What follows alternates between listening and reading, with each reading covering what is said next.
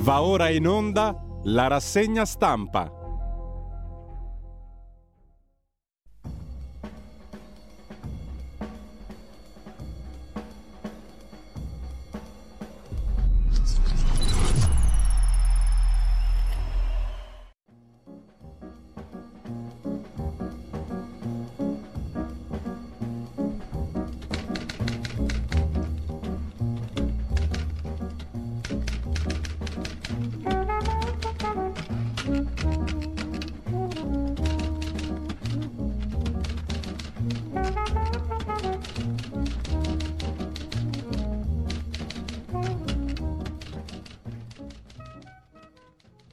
Cordiale buongiorno a tutte le ascoltatrici e a tutti gli ascoltatori da Giulio Cainarca. Ben trovati all'appuntamento con la rassegna stampa 7.31 lunedì 12 febbraio eh, radiolibertà.net e poi la pagina Facebook di Radio Libertà per il palinsesto di giornata. Vediamo subito però l'apertura dell'agenzia ANSA di stamani, blitz di Israele a Rafah, liberati due ostaggi, Hamas denuncia 100 morti, un'irruzione delle forze speciali israeliane in un edificio, i soldati proteggono gli ostaggi con i loro corpi durante la battaglia. Biden avverte Netanyahu, per Rafah serve un piano di evacuazione, dice il presidente degli Stati Uniti. La cronaca nerissima da, Pal- da Palermo, nel palermitano, uccide la moglie e due figli perché in casa c'è il demonio. Strage in famiglia, parenti vittime, non riusciamo a capire come sia stato possibile tutto questo, dicono i parenti degli uccisi. Mentre sempre dal primo piano dell'agenzia ANSA di stamani, polemica a Sanremo, Israele contro Sanremo 2024, il palco usato per diffondere odio, l'accusa dell'ambasciatore israeliano in Italia. L'amministratore delegato della RAI Sergio risponde solidarietà a Israele dalla RAI per le parole del cantante Gali, stop al genocidio. E sempre su Sanremo, la favola di Sanremo è finita, io mi fermo qui, dice Amadeus, dopodiché abbiamo lo scontro in Emilia Romagna sul fine vita, si va verso il ricorso al TAR. Suicidio assistito in 42 giorni, il via libera senza il voto in aula. Questo in Emilia Romagna, ma lo vediamo più dettagliatamente tra non molto.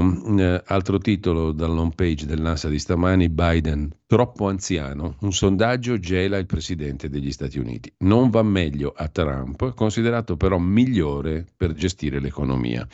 Quanto a Trump, inciterei Putin ad attaccare chi non paga la sua quota nell'alleanza atlantica. Questo ha fatto scalpore, dopo vedremo anche dai titoli di giornale la frase di Trump incriminata. Pagate la quota per la Nato, se no affari vostri. Inciterei Putin anzi ad attaccare chi non paga la quota per l'Alleanza Atlantica. Re Carlo partecipa alla messa domenicale, poi lo speciale, il focus su Sanremo e anche sul Medio Oriente, dopodiché per quanto concerne la pagina di cronaca una tragedia nei pressi di Roma, muore sbranato da tre Rottweiler che sono scappati fuori dalla loro custodia, dal loro recinto, da una casa insomma, eh, e infatti i proprietari di casa saranno indagati come si deve. Muore sbranato da tre Rottweiler un uomo 39enne mentre fa jogging vicino a Roma, nei pressi di un bosco a Manziana, catturati i cani, forse scappati appunto da una casa.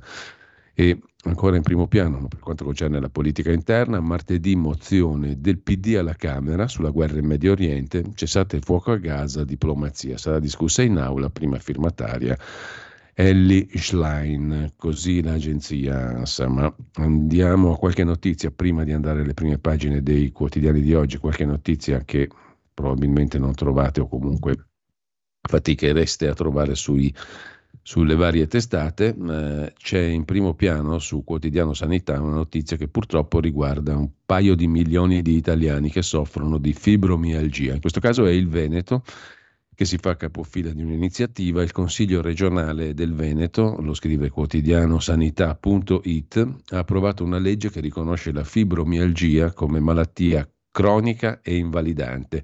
Con questa proposta legislativa statale si chiede di inserire tra le malattie invalidanti che danno diritto all'esenzione dalla partecipazione alla spesa sanitaria anche la sindrome fibromialgica. È una forma comune di dolore muscoloscheletrico diffuso e di affaticamento che colpisce fino a 2 milioni di italiani. Ha approvato un ordine del giorno per giungere a un piano terapeutico anche per vulvodinia e neuropatia del pudendo, patologie correlate alla fibromialgia. In questo caso il Consiglio regionale del Veneto ha votato all'unanimità una proposta di legge statale ma di iniziativa regionale per il riconoscimento appunto della fibromialgia come malattia cronica e invalidante.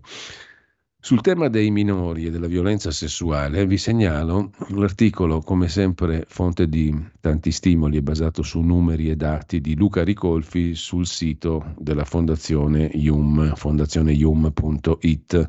Dopo lo stupro di gruppo di Catania, in cui una bambina italiana di 13 anni è stata stuprata da un gruppo di ragazzi egiziani, di cui alcuni minorenni, infuriano le polemiche.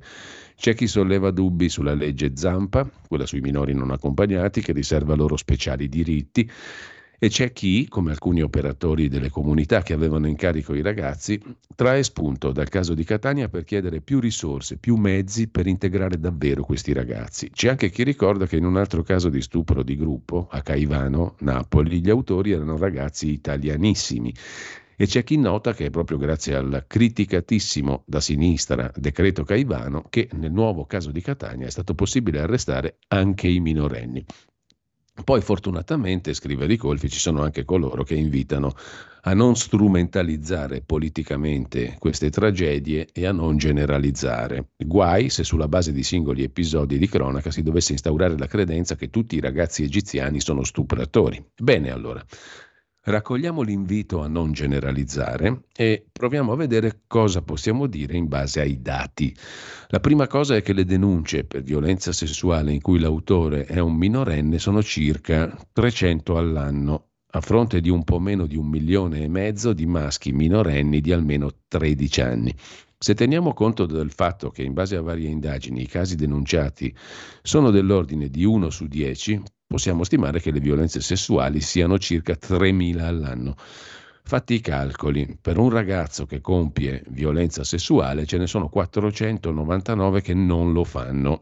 Magra consolazione per chi come me pensa che anche un solo caso all'anno sia troppo, ma doverosa precisazione davanti all'impulso a generalizzare tutti i ragazzi o tutti i ragazzi stranieri.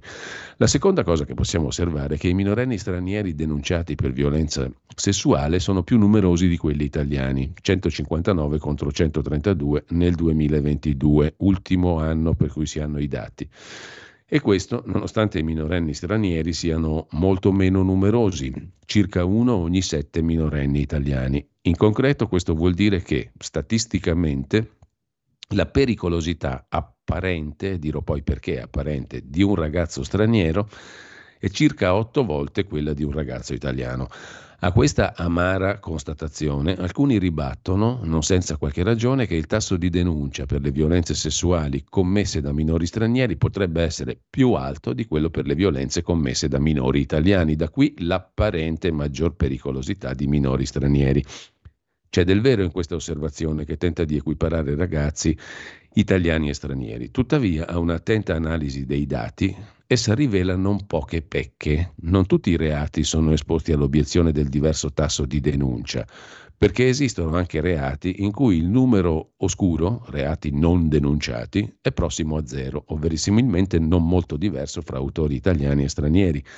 Per un reato come l'omicidio, è difficile sostenere che venga denunciato molto di più se commesso da italiani, così come per le rapine, le lesioni dolose, le risse, i danneggiamenti mediante incendio. Eppure anche per questi reati, come per le violenze sessuali, i minori stranieri risultano avere indici di criminalità molto più alti di quelli degli italiani. Qualche mese fa la Polizia Criminale ha fornito per il 2022 dati accurati e disaggregati su segnalazioni, denunce e arresti di minori su 15 reati considerati non ce n'è uno in cui l'indice di criminalità dei minori stranieri non sia molto più elevato di quello degli italiani.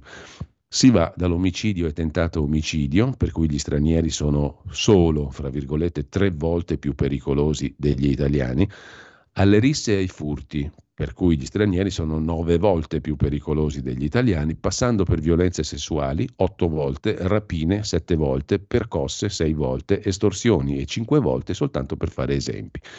Questo però conclude Luca Ricolfi non è l'unico motivo per cui l'alibi dei diversi tassi di denuncia è molto debole, c'è anche l'andamento delle denunce fra 2019 pre-Covid e 2022 che mostra un'impressionante divaricazione fra italiani e stranieri. Mentre il numero di reati dei minori italiani è diminuito del 2,8%, quello dei minori stranieri è aumentato del 41,5%, una variazione enorme se si considera la brevità del periodo. Conclusione nessuna, perché i dati non dettano le politiche, ma si limitano a descrivere lo sfondo su cui qualsiasi politica è costretta a operare. Lo sfondo è che allo stato attuale la pericolosità dei minorenni stranieri è molto maggiore di quella dei minorenni italiani e il divario sta aumentando. Qualsiasi politica si preferisca adottare, meno sbarchi o più accoglienza, sarebbe meglio non ignorare questo dato di fatto. Sui minori non accompagnati, oltre all'analisi di Luca Ricolfi su fondazioneium.it, c'è anche l'articolo di Anna Bono sulla nuova bussola quotidiana, la nuova bq.it. Minori non accompagnati godono di tutti i diritti, anche se illegali. Tre dei sette giovani egiziani arrestati per lo stupro a Catania sono minorenni. Rientrano in quella categoria di minori non accompagnati che in Italia godono di tutti i diritti. Nel 2017, con la legge 47, l'Italia, unico paese europeo, scrive Bono, ha adottato, in funzione della tutela dei minori stranieri non accompagnati, una normativa specifica che ha introdotto per loro il divieto assoluto di respingimento alla frontiera senza eccezione alcuna. A ulteriore garanzia dei loro diritti è previsto che l'accertamento dell'età degli emigranti illegali sia fatto solo se sussistono fondati dubbi sull'età dichiarata. La procedura prevede che l'accertamento sia fatto da personale qualificato con un tutore indipendente tramite metodi non invasivi, rispettosi della persona, in ambiente idoneo. In caso di incertezza, anche dopo che siano stati fatti gli accertamenti, la persona che si dichiara minorenne deve essere trattata come tale. La legge 47 ha istituito anche un sistema informativo nazionale dei minori stranieri non accompagnati che assicura il censimento sempre aggiornato della loro presenza sul territorio italiano e sulla carta permette di tracciarne gli spostamenti. Dal più recente censimento risulta che al 31 dicembre del 23 i minori stranieri non accompagnati presenti in Italia sono 23.226.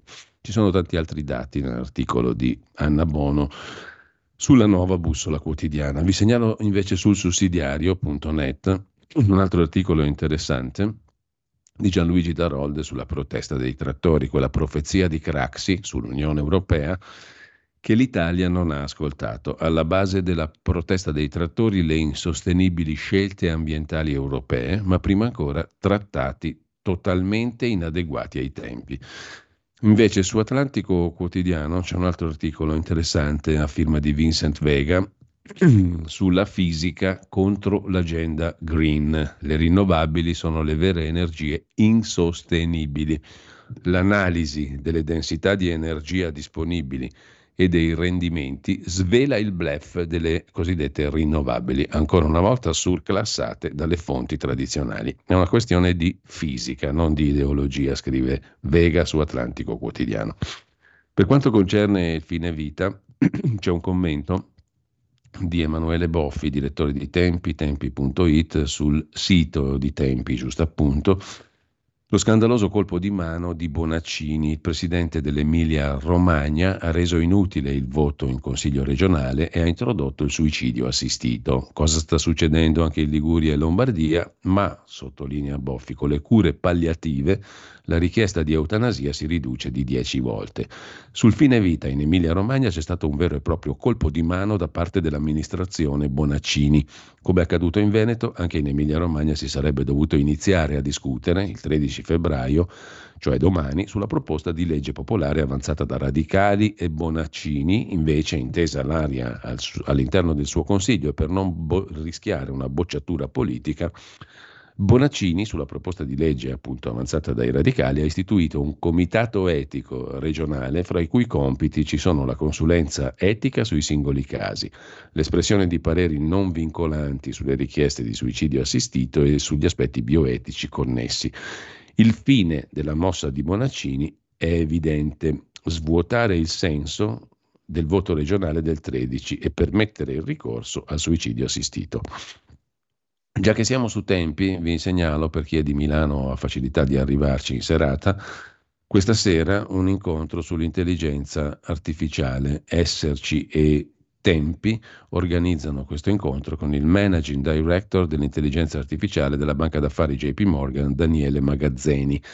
L'associazione culturale Esserci e il mensile Tempi organizzano appunto per questa sera l'incontro sull'intelligenza artificiale alle 21 presso il CMC, Centro Culturale di Milano, in largo Corsia dei Servi 4.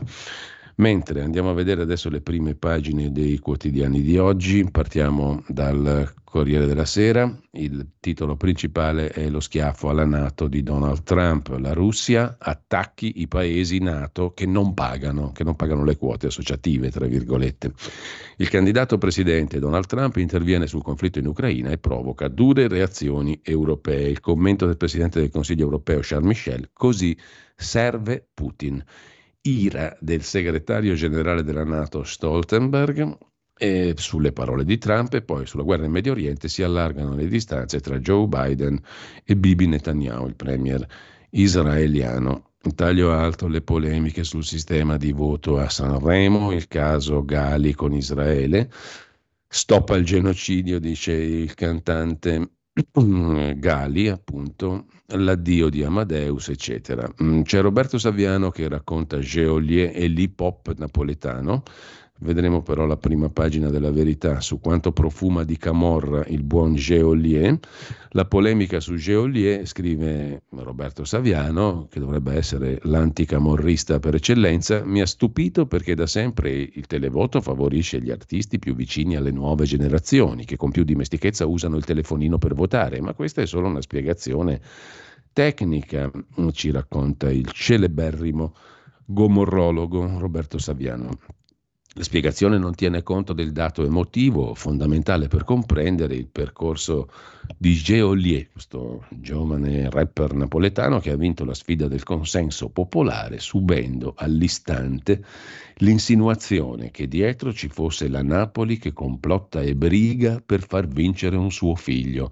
Le frasi ascoltate in sala stampa Suonano ridicole, ma sono esplicative di un sentire. Al di là del banale razzismo, ogni artista ha sempre, come base passionale di sostegno, il luogo dove è nato. Ma gli operatori del settore hanno proprio dimostrato di non averci capito niente, perché Geolier non è ascoltato solo a Napoli o in Campania, ma in tutta Italia e aggiungo nell'Europa che segue l'hip hop. E qui arriviamo al miracolo del napoletano, la lingua napoletana, di cui Geolier è solo l'ultimo capitolo. Il risultato unico di questa vicenda sta nell'aver mostrato che il napoletano è diventato una delle lingue portanti dell'hip hop. L'hip hop napoletano è lingua d'Europa, non campanilismo. Racconta la vita vera, amore e dolore, un modo di sentire. Napoli avrebbe complottato e brigato per far vincere un suo figlio. Ridicolo. Quando nasci in un ghetto trasformi l'orrore in ardore, in slancio. Così scrive Roberto Saviano. Poi vedremo cosa ci racconta François de Tonquedec sulla verità. In taglio alto però c'è anche l'articolo di Federico Rampini su un problema, anzi due, in America. Il disastro, che la campagna elettorale americana, può infliggere danni al mondo intero per 11 mesi e oltre. Joe Biden troppo vecchio per essere un presidente efficiente. Questa affermazione è condivisa da una schiacciante maggioranza degli americani. Il New York Times, apertamente schierato col Partito Democratico, nel proprio sondaggio conferma che il 70% degli intervistati la pensa così. Per questo 81enne, Biden, la campagna elettorale è già un calvario. Non passa giorno senza gaffe, errori, smemoratezze. Questo mentre la più antica liberal democrazia deve guidare l'Occidente in un mondo sconvolto da due gravi conflitti, Ucraina e Gaza, più altri focolai. Tra Vladimir Putin, che lo invita a un negoziato alle spalle del popolo ucraino, Benjamin Netanyahu, che ignora la mediazione americana, l'Iran che orchestra attacchi per procura non è il momento in cui dubitare della lucidità del presidente americano. Anche Donald Trump dà segnali di senescenza. Ha solo 4 anni di meno, 77, e non è affatto in forma, ma i suoi problemi maggiori sono altri. L'analista dei sondaggi del New York Times, Nate Cohn, riconosce che l'età di Trump preoccupa meno della metà di coloro che reputano Biden inadeguato. Il repubblicano è in vantaggio nelle indagini demoscopiche, cioè sostanzialmente nei sondaggi, scrive Federico Rampini. Resta possibile un suo inciampo finale, i processi a suo carico possono costargli una mini emorragia di voti, ma quanto basta per perdere. È inaudito che una nazione giovane, all'avanguardia tecnologica, con l'economia più dinamica del mondo, sia ridotta a scegliere il proprio leader tra, tra un deficiente e un delinquente. Battuta offensiva e volgare, che riassume però in modo brutale come le due Americhe percepiscono ciascuna il candidato dell'altra. Trump non fa nulla per dissipare i dubbi che una sua vittoria sarebbe pericolosa per la democrazia e per le alleanze tra nazioni libere. Ha minacciato di non difendere da un'aggressione russa quelle nazioni europee che nella Nato non mantengono gli impegni sulle spese per la sicurezza. Ma intanto c'è Biden alla Casa Bianca per i prossimi 11 mesi, salvo colpi di scena, e neppure questo è rassicurante, nonostante la qualità dei suoi collaboratori, è lui ad avere la valigetta nucleare, l'ultima parola sull'entrata in guerra. Il nodo irrisolto dei leader L'America ha due problemi, Biden e Trump, l'età e le gaffe dei candidati, il disastro che può infliggere enormi danni al mondo intero per 11 mesi e oltre, scrive Federico Rampini in prima pagina sul Corriere della Sera. Tra le altre notizie, Saras, la, famiglia, la società di famiglia dei Moratti petrolieri, passerà agli stranieri. Accordo con la famiglia Moratti per la vendita del 35% della società Saras al colosso svizzero-olandese Vitol. Ha detto Massimo Moratti, con i miei nipoti e i miei figli ho ritenuto che la miglior garanzia per il futuro successo della raffineria di Sarroch, in Sardegna, fosse l'aggregazione con un primario operatore industriale del settore energetico globale. La società era stata fondata 62 anni fa da Angelo Moratti. E sempre dalla prima pagina del Corriere della Sera, mano nella mano, l'eutanasia in Olanda di un ex premier con sua moglie, 93 anni entrambi, sono morti mano nella mano. Eutanasia di coppia per l'ex primo ministro olandese Dries van Hacht e sua moglie Eugenie. Avevano 93 anni, erano entrambi in condizioni precarie di salute il data room di Francesca Basso e Milena Gabanelli, i trattori, le regole, la catena contestata dei prezzi, la rivolta dei trattori, le colpe e le annose questioni. In Italia il reddito medio degli agricoltori è di 36 mila euro, IRPEF dovuta 133 mila. Questi numeri poco chiari mette il Corriere in prima pagina.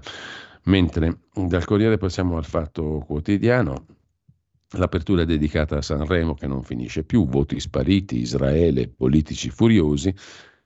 Per la politica interna Meloni si è incartata, scrive il fatto, si allontanano i primi sì al suo premierato, la riforma costituzionale, e poi guerra di Gaza arraffa la strage finale. Netanyahu ignora gli appelli di Stati Uniti, Parigi e Egitto. In taglio alto a Fratelli d'Italia, che vuole candidare per le prossime europee la madre di Giorgio Cutolo, ucciso a Napoli, il PD risponde con il padre di Giulia Cecchettin. Per pietà, qualcuno fermi questa macabra giostra, scrive il fatto nella sua frase sopra la testata. Il fatto economico del lunedì si occupa di Elcan Stellantis Italia il lungo addio dell'ex Fiat, la crisi di Mirafiori, il futuro incerto di Pomigliano, Melfi e Cassino, soltanto cassa integrazione e promesse, ma la produzione è destinata a calare ancora e il governo non ha un piano. In primo piano anche l'inchiesta con la testata francese del lunedì Mediapart su Julian Assange, l'ONU avvisa gli Stati Uniti, in cella morirà. Con questo lasciamo anche il fatto, uno sguardo alla prima pagina del giornale eh, con l'apertura su Trump, il suo messaggio all'Unione Europea, Pagate o finirete con Putin. Incoraggerei Mosca, ha detto Trump, a invadere i paesi che non danno soldi alla Nato, all'Alleanza Atlantica. Scoppia la polemica. Il commento di Alessandro Sallusti, l'Europa si svegli, solo armati siamo liberi. Le frasi di Trump ostili alla difesa dell'Europa da parte dell'America sono inquietanti e offensive ma sono un campanello d'allarme sui rischi a cui può portare il pacifismo furbetto, tanto di moda da queste parti. Trump ha detto ieri che i membri dell'Alleanza Atlantica, anche l'Italia, devono spendere, come da impegni presi, il 2% del loro PIL per la difesa comune. Non esiterebbe Trump a incoraggiare la Russia ad attaccare i paesi che non rispettano questo obbligo, definendoli delinquenti. Sveglia Europa, soltanto armati siamo liberi, scrive Alessandro Sallusti, in primo piano sul giornale anche la politica interna, da Conte a Schlein, sulle foibe e ancora silenzio, poi ascolteremo su questo un appuntamento alla Camera con Gian Michalessin e altri a partire dalle 9.40-45 stamani mentre Della Valle porta Todds nella galassia di Louis Vuitton, il VMH, scrive ancora il giornale in prima pagina. I Moratti vendono le raffinerie Saras, il gruppo diventa svizzero-olandese e poi nuovo caso a Latina di suicidio in carcere. Ce ne sono tanti, la strada verso la dignità, scrive Vittorio Maccioce, poi vedremo il problema che pone il giornale, amnistia o indulto per affrontare la questione. A chiudere la prima pagina del eh, giornale il pezzo di Michele Brambilla, Sanremo e non solo, se gli anziani hanno perso il valore della vecchiaia. In una delle ultime scene di Viale del Tramonto, un celeberrimo film di Billy Wilder, il giornalista Joe Gills, William Holden, dice alla sua ormai ex amante Norma Desmond, Gloria Swanson, un'attrice che non si rassegna all'uscita di scena, non c'è niente di tragico ad avere 50 anni, se non se ne vogliono, scrive Michele Brambilla citando la frase del film, se non se ne vogliono avere 20 a tutti i costi. È una frase che forse è tornata in mente a qualcuno dei telespettatori di quest'ultimo Sanremo, specie nella serata di venerdì dedicata alle cover, ma anche sabato, quando abbiamo rivisto ciò che resta di gruppi e cantanti cui tutti noi siamo affezionati e che forse avremmo voluto ricordare per come erano e non rivedere per come sono. Mina e Battisti, i più grandi, hanno smesso di esibirsi che erano giovani e belli. Nella nostra memoria sono immortali. È anche vero che la musica leggera italiana ha vissuto negli anni 60-70 una stagione feconda e dubitiamo che fra 50 anni qualcuno richiamerà sul palco i rapper di oggi. Quindi è anche bello risentire certe voci. È però tristissimo vedere uomini e donne di 70-80 anni senza neanche un cappello bianco e certe zazzere bionde o nere e certe giacche, certi pantaloni, certe facce che sembrano aver fatto ricorso al super bonus del 110%. Che tristezza quel voler forzatamente apparire uguali a come si era. Perché non presentarsi tutti con la stessa dignità con cui si sono presentati sul palco di questo Sanremo Roberto Vecchioni, 80 anni, Fiorella Mannoia, 69. Due fuori classe, le loro canzoni parlano per loro. È che tutti noi non ci vogliamo arrendere. Siamo e restiamo la generazione Peter Pan. Abbiamo rimosso la malattia, la vecchiaia, la morte. Infatti non c'è più nessuno che muore. Al massimo qualcuno che se ne va, ci lascia, ci saluta, va in cielo a cantare con gli angeli. Ed è che abbiamo perso il valore, la bellezza della vecchiaia. Un tempo gli anziani erano rispettati in quanto tali erano i saggi della comunità, scrive Brambilla. Lasciamo il giornale con questa considerazione sul valore della vecchiaia. Il mattino di Napoli apre la sua prima pagina col caso De Luca, Meloni va all'attacco e chiede a Schlein, la premier, il premier Giorgia Meloni chiede a Schlein di dissociarsi dagli insulti di De Luca contro la stessa Meloni. La replica, siamo anche noi nel mirino, guarda che mi attacca anche a me, dice Schlein a Giorgia Meloni. Sono temi importanti, il governatore propone un confronto sui fondi, sui quattrini, che è la cosa principale. Il governo accederà sul PNRR controlli sulle opere e finanziamenti revocati a chi non rispetta i tempi. Poi c'è naturalmente il caso del razzismo su Napoli, perché se tu parli male di Geolier sei un razzista contro i napoletani. Geolier smorza i toni, una cosa passata, delirio al suo rientro. Il sindaco Manfredi dice lo aspetto in comune, il voto a Sanremo, la RAI, eccetera, eccetera. Un plebiscito che è stato sovvertito da radio e stampa, racconta Federico Vacalebre in prima pagina sul Mattino di Napoli. E poi ci spiega Mauro Calise il senso del rap è un primato che fa tendenza. Insomma, razzismo su Napoli, scrive il mattino, il quotidiano locale. Il Tempo di Roma mette invece in primo piano Sanremo per Hamas, Festival della Discordia, dal palco dell'Ariston messaggi pro Gaza con indignazione degli ebrei. L'ambasciatore in Italia dello Stato di Israele, Alon Barr, contesta testi e appelli vergognosa diffusione d'odio. Dice Israele, la RAI si scusa dopo le proteste, ma la sinistra si schiera con la propaganda anti-Israele, scrive Il Tempo. Poi l'aggressione mortale a un jogger alle porte di Roma, uomo sbranato da tre Rottweiler, i cani sono fuggiti da una villa, i proprietari rischiano le accuse di omicidio colposo e malgoverno di animali.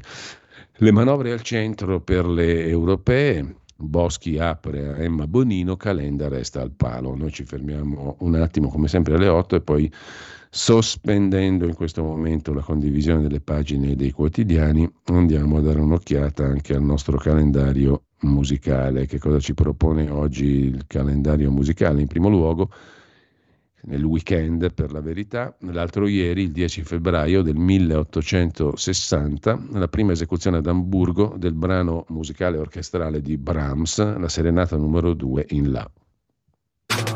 Stai ascoltando Radio Libertà. La tua voce libera, senza filtri né censura. La tua radio.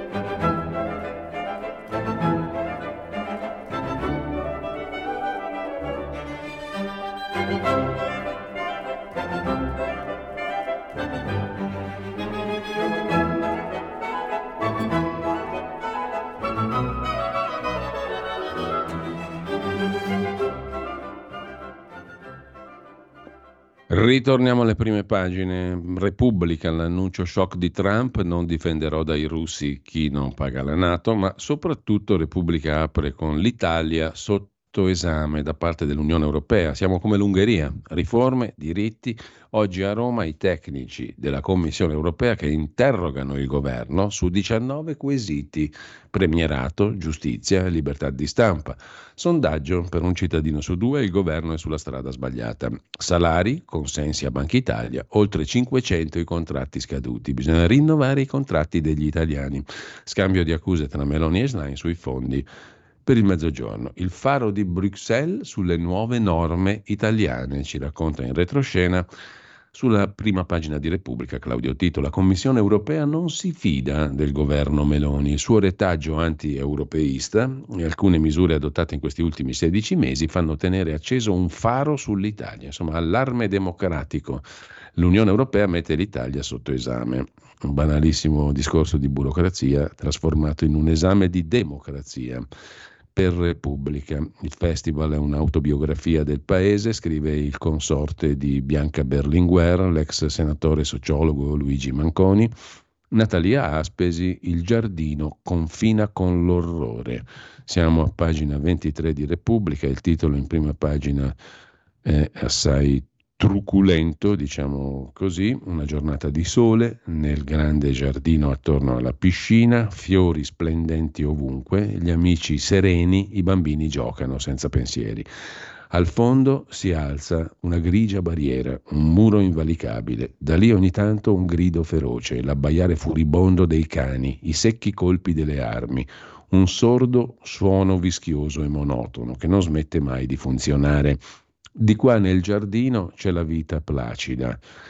Di là, dentro le mura, c'è la fabbrica della morte, l'incessante rumore della vita che orribilmente si spegne. Decine, migliaia, milioni rinchiusi e lì gasati, non umani, ebrei, a decine, a migliaia e con gli altri campi di sterminio a milioni. 6 milioni, 6 milioni, 6 milioni, scrive Natalia Aspesi. Pare una fantasia, forse, invece ce lo siamo dimenticato. Quell'ignominia può essere entrata dentro di noi, fa parte di noi. Anche noi potremmo farlo? Di sicuro. Non lo dimentica Jonathan Glaser, di nazionalità britannica, di famiglia ebrea, di origine bessarabica e ucraina lunghi e ricciuti capelli spettinati, 59 anni giovanili. Da bambino mai nessuno in casa gli ha rivelato l'orrore dell'olocausto, cancellato da tutti per non riviverlo, poi raccontato, piangendo, in Shoah, il grandioso documentario di Claude Lanzmann dell'85. Adesso esce da noi, 22 febbraio, il suo ultimo film, la zona di interesse, come i nazisti chiamavano i campi di sterminio, scrive Natalia Aspesi in prima pagina su Repubblica. Da Repubblica alla stampa, il titolo principale del quotidiano torinese, è su un incontro segreto di tre ore a casa del leader dei 5 Stelle, Conte, fra lo stesso Conte e Landini, segretario della CGL. Un patto sul lavoro, al centro il salario minimo perché 10 milioni di lavoratori sono senza contratto. Di nuovo insieme Maurizio Landini e Giuseppe Conte, il segretario CGL, l'ex presidente del Consiglio, oggi a capo dei 5 Stelle. Tre ore di colloquio, sarebbe dovuto restare segreto per un confronto su salario minimo e contratti, scrive la stampa. E poi suicidio assistito e scontro sulla legge dell'Emilia Romagna il presidente toscano Gianni dice io non ci sto, scoppia il caso fine vita in Emilia-Romagna, al centro dello scontro tra il presidente Bonaccini e le opposizioni, la delibera che garantisce il suicidio assistito in 42 giorni. Intanto il sondaggio di Alessandra Ghisleri, 7 italiani su 10 stanno con i trattori. Quasi il 70% dei cittadini intervistati si è dichiarato a favore degli agricoltori che chiedono un intervento a loro sostegno. I giovani del PD non fanno il congresso, scrive Alessandro De Angelis. E ora chi eredita il 75% di share di Amadeus? A proposito di Sanremo, vediamo subito l'apertura della verità. Anzi, non è l'apertura, ma ci arriviamo. L'apertura in realtà del quotidiano diretto da Maurizio Belpietro è ehm, dedicata alla questione dell'eutanasia sdoganata dal presidente dell'Emilia Romagna Bonaccini senza far votare neanche il PD Blitz della giunta dell'Emilia Romagna che apre al suicidio assistito con una semplice delibera. Per evitare bocciature, vedi in Veneto, bypassa l'aula e la quota dei cattolici Dem. Creato anche un comitato etico ad hoc, scrive La Verità in apertura. La giunta dell'Emilia Romagna, presieduta da Bonaccini, sdogana il suicidio assistito con una semplice delibera, saltando il passaggio in aula. Il trucco serve per evitare un nuovo caso veneto e superare l'ostacolo di cattolici del PD e centrodestra che si sarebbero opposti. Da oggi si può fare richiesta al servizio sanitario. Entro 42 giorni la risposta. Così si persegue la linea progressista infischiandosene della democrazia. In primo piano c'è anche Geolier come Gomorra, l'amico del cuore è il figlio del capo degli scissionisti di Camorra. Sul palco dell'Ariston, scrive François de Tonquedec sulla verità di stamani, il trapper napoletano sostenuto dalla sinistra è apparso come un pulcino bagnato, ma i suoi testi parlano di armi, denaro e droga senza contare le foto assieme a Crescenzo, il cui padre, Jenny McKay, guidava l'ala militare del clan di Camorra Marino prima di andare al carcere duro al 41 bis. Il commento di Maurizio Belpietro, Sanremo e quelle canzoni che celebrano i narcos, mentre Saviano applaude. Chi critica la presenza di questo geolier a Sanremo non è razzista, come vuol far credere Roberto Saviano, e non è neanche contro i napoletani, come scrive Aldo Cazzullo. Per conto mio, a Sanremo si può cantare in siciliano, friulano, barese, calabrese, non è un problema. E neppure a suscitare scandalo è la questione del televoto. Sono anni che le preferenze espresse dal pubblico col telefono sono dubbie, si discute di manipolazioni. La RAI assicura che le preferenze espresse con l'SMS sono regolari, ma chi se ne importa se con le tessere prepagate invece, scrive Belpietro, che con le tessere prepagate c'è chi conferma, condiziona scusa, il risultato. Comunque sia, da casa o dalla giuria, a decidere i partecipanti e i vincitori del festival sono da sempre i boss della musica, non il pubblico. Mettiamo da parte i meccanismi di voto e la provenienza meridionale del cantante, visto che alla fine invece che un campano ha trionfato una lucana e non un alto atesino. Il tema è proprio lui, Geolier, le sue canzoni, i suoi testi, i video violenti dei suoi brani. Per settimane dopo l'uccisione di Giulia Cecchettin ci hanno fatto una testa tanta sul patriarcato. Da anni lo sgomorrato Roberto Saviano ci fa le prediche sulla paranza dei bambini, sul mondo della camorra. Poi tutti quanti si spellano le mani davanti a un tipo che la camorra la canta e la interpreta. Ammetto che fino all'altro ieri neanche sapevo dell'esistenza di Geolier. Sabato ho colmato la lacuna informandomi e guardando il video della canzone che ha portato a Sanremo, I per me, tu te. Come ho scritto ieri, le immagini sono un condensato di una relazione tossica fra un ragazzo e una ragazza, con tanto di finale tragico, e la morale da baci perugina. L'amore vero è pace non tormento. Ci sarebbe già da discutere, ma poi uno guarda il resto, le canzoni, quelle altre di Geolier, ed è peggio. Provate a vedere ad ascoltare Narcos, uno dei successi del suddetto ragazzo che ha rischiato di vincere a Sanremo. Come Ip me tu te, il testo è cantato in napoletano, ma basta il traduttore automatico per capire che fin dalla prima strofa si parla di una rapina. Ragazzo, andiamo in banca, nel cassetto ho la Glock, che per chi non lo sapesse è una semiautomatica, e una tipa mi spoglia senza neanche usare le mani. In spiaggia andiamo con una pistola nella Gucci, strappo come Jenny mentre uccido un cristiano, ho i calli sulle dita per tutti i soldi che conto, ho un fratello criminale, un altro figlio di boss, non ho mai visto i cartoni, solo Lucky Luciano, qui ci sono morti che ti parlano chiusi nei muri, al collo una testa di leone, a casa i soldi, con la pala.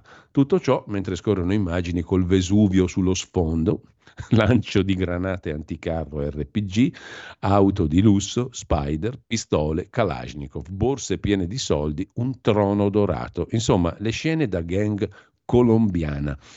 Poi, se volete, guardate e ascoltate un altro pezzo del Geolier, Money, che è il racconto dei ragazzi di strada. Corse in moto, impennate senza casco e i gesti da boss di Secondigliano.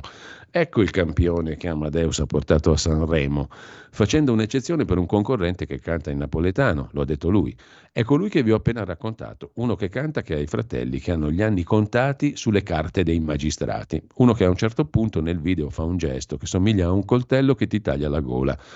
Sarà, ma a me più che da Festival di Sanremo queste immagini mi sembrano da Festival della Camorra e la commissione vigilanza, la direzione della RAI di Telemeloni hanno niente da dire? Forse vogliono dare un'altra chance ad Amadeus per il prossimo anno? Facendo direttamente il Festival dei Narcos? Post scriptum, conclude Belpietro, l'endorsement di Saviano per Geolier dimostra quanto ci sia di strumentale nella storia di un tizio che, raccontando la camorra, ha fatto la sua fortuna. Così scrive Maurizio Belpietro in prima pagina su La Verità. E a centro pagina AstraZeneca non risarcisce i morti da vaccino. Numerose le vittime in Sicilia con correlazioni accertate, ma la casa farmaceutica non risponde dei danni. Idem in Gran Bretagna, dove si prepara una maxi causa e Report mette in onda gli sprechi delle dosi. Oggi le scarpe Todds sono più francesi e la Saras dei Moratti un po' più olandese. Della Valle ci riprova, con l'aiuto di un fondo partecipato dalla francese LVMH, offre 43 euro ad azione per portare Todds fuori dalla borsa. In contemporanea la Saras dei Moratti annuncia di aver ceduto il 35% agli olandesi di Vitol.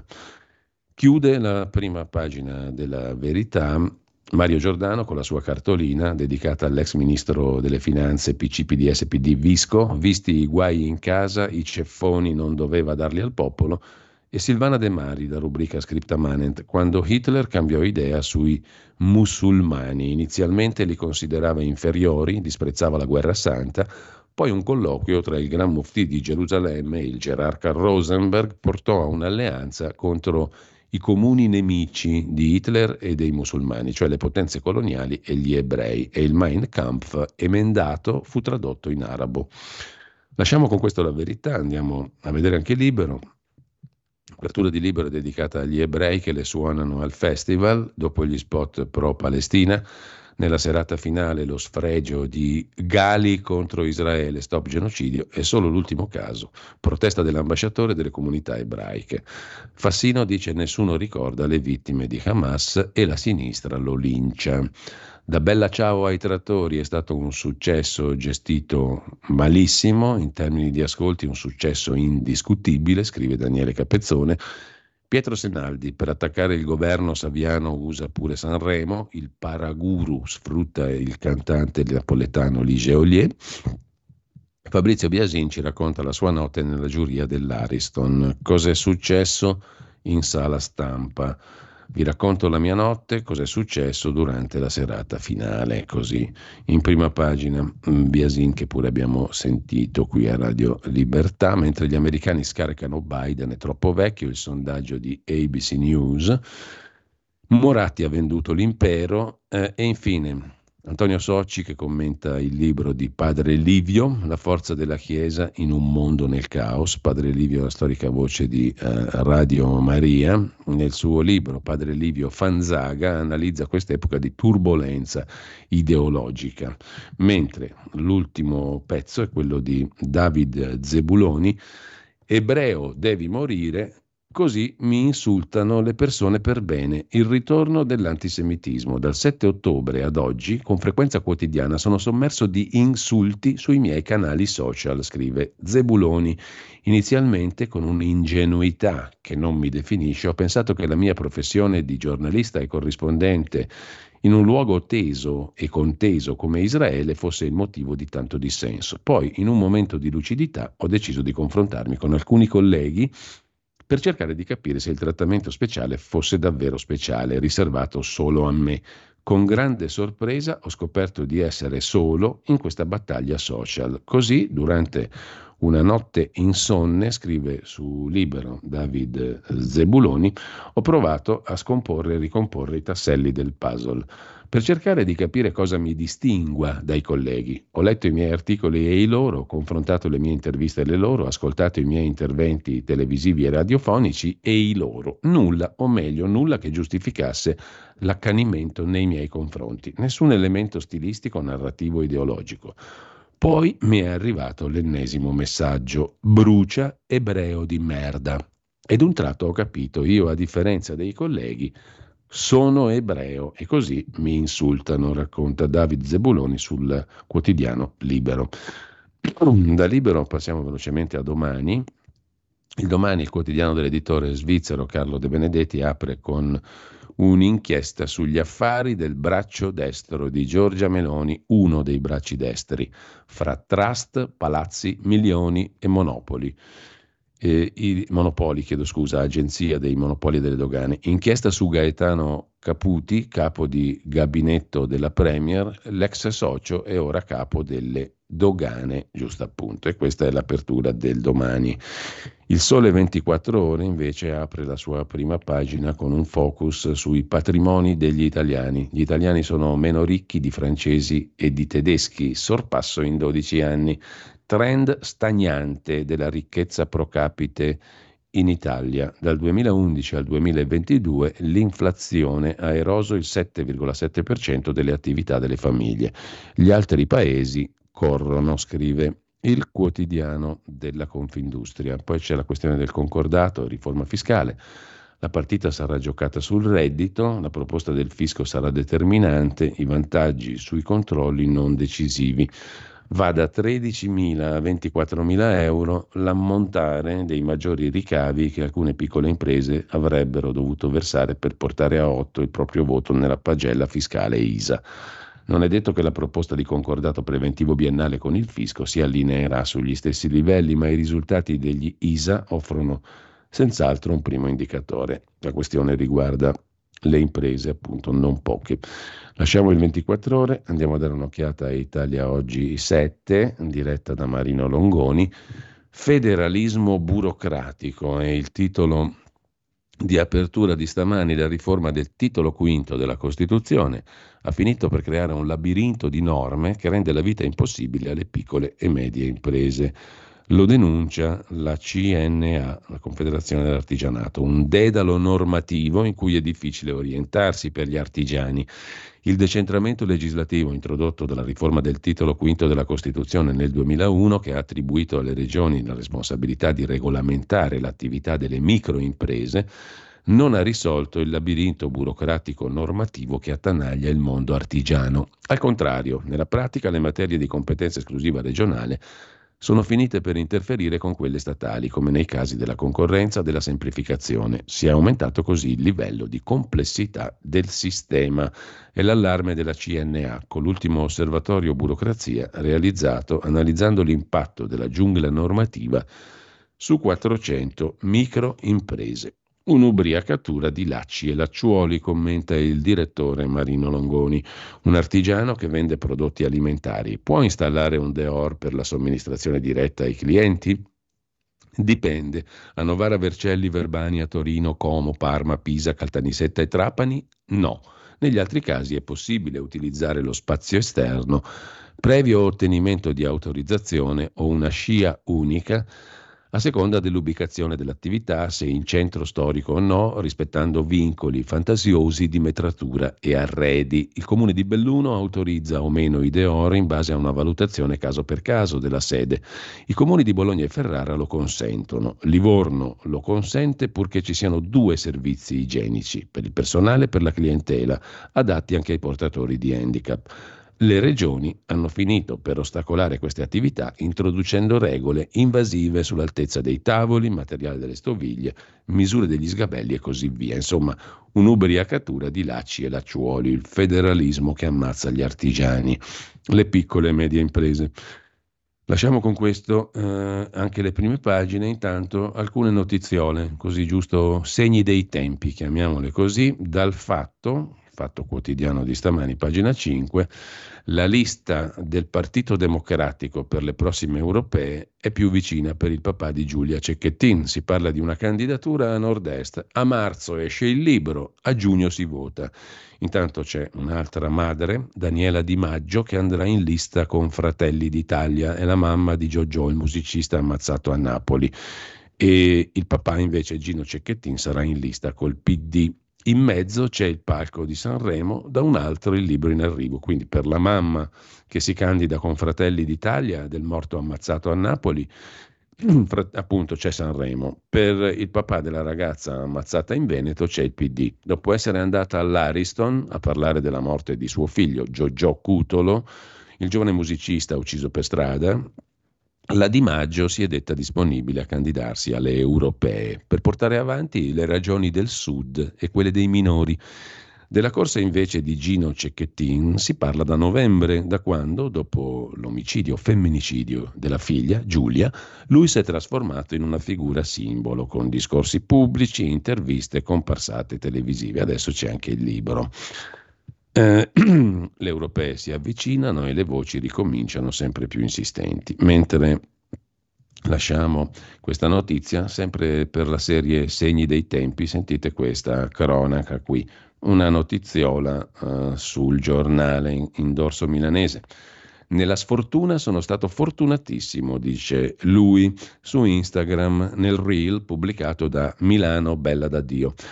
E non è così scontato dopo che due coetanei stranieri lo hanno fatto rotolare lungo tutta la scalinata della metropolitana di Milano, minacciandolo col coltello e colpendolo a calci e pugni.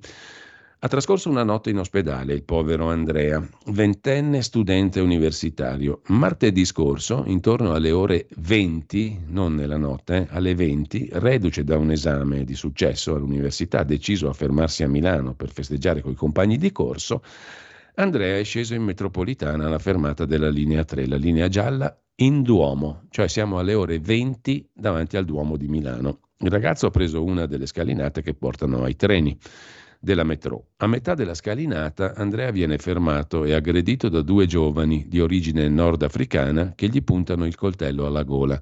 Lui scappa, ma viene colpito più volte alla nuca con calci e pugni, cade ripetutamente per le scale e rimedia una brutta serie di lividi sulle gambe e sulle braccia. Dopo una fuga rocambolesca, gli aggressori rinunciano alla rapina. Andrea raggiunge la banchina dove viene soccorso da alcuni passeggeri. Dopo che un uomo italiano lungo le scale davanti alla sua richiesta di aiuto si era dileguato in tutta fretta, un vero campione di solidarietà. Altra notiziola, sempre dal giornale in cronaca milanese, sentite anche qui la storia, era appena arrivato a un distributore di benzina per fare rifornimento, si è accorto che due persone appoggiate contro un muretto lo guardavano storto, poi gli si avvicinavano a passo sempre più veloce, minacciosamente. Qualche attimo per capire che stava per essere rapinato, ma forse non immaginava tanta violenza. Uno dei due sconosciuti è entrato nell'abitacolo dalla portiera posteriore sinistra e mentre minacciava il guidatore puntandogli un coltello al collo, ha aperto la, pont- la portiera anteriore destra per far entrare il complice. A quel punto il ventottenne, che stava per fare benzina, è stato assalito, imbavagliato, legato all'interno dell'auto. È successo nella notte tra venerdì e sabato a un ventottenne italiano che ha denunciato di essere stato sequestrato e picchiato e poi gli sono stati derubati un iPhone, delle cuffiette AirPods e pochi altri oggetti trovati da questi due sconosciuti in fuga. È stato pro- ricoverato al pronto soccorso del San Raffaele, lo hanno dimesso con una prognosi di tre giorni. Il telefonino però ha lasciato tracce. Gli autori della rapina sono stati poi arrestati sabato pomeriggio in piazzale Loreto. Due pregiudicati colombiani di 28 e 31 anni. Questo è stato sequestrato nella sua macchina è derubato nella notte tra venerdì e sabato per far benzina, si è fermato a far benzina. Ma mm, veniamo adesso a un altro articolo, eh, l'abbiamo citato prima di corsa, sulla verità di oggi c'è l'articolo di François de Tonquedec su questo figuro qui Geolier e la sua vita da Gomorra. Il migliore amico di questo trapper napoletano è figlio del capo degli scissionisti di Camorra. Il trapper è legato a Crescenzo Marino, che è stato arrestato con l'accusa di far parte del clan del padre, ma lui lo assolve. Video a Capodanno con una ragazza armata. Un rischio lo abbiamo scampato. Geolier, al secolo Emanuele Palumbo, all'Eurovision a rappresentare la canzone italiana con i suoi testi. Nonostante in sua difesa siano scesi in campo l'improvvisamente garantista Roberto Saviano e l'europarlamentare del PD Pina Picierno. Gaetano Manfredi, sindaco di Napoli, ha fatto di meglio e ieri ha esultato. Bravissimo Geolier, secondo al Festival di Sanremo, un orgoglio per tutta Napoli, un'ulteriore conferma che siamo tornati a essere città della musica. Emanuele, ti aspetto al comune per festeggiare il grande risultato, ha scritto il sindaco PD di Napoli.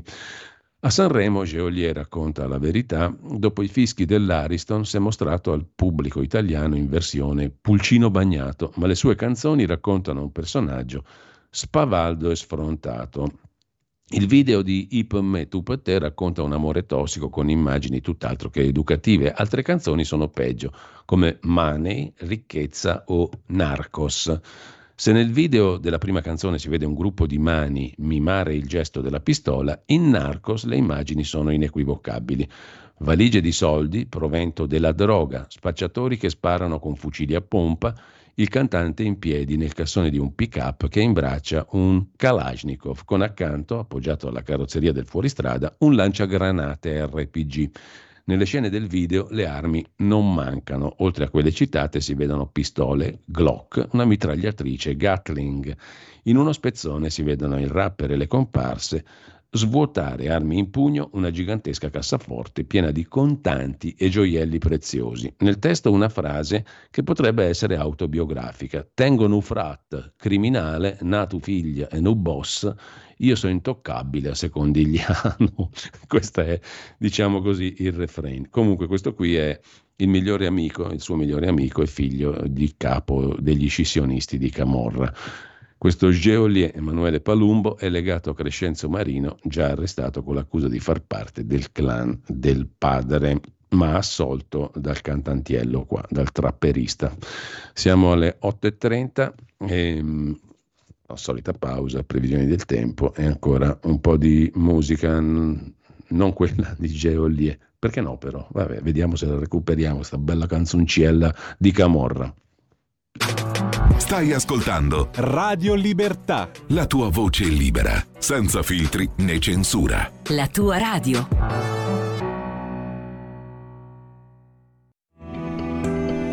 Il meteo.it presenta le previsioni del giorno.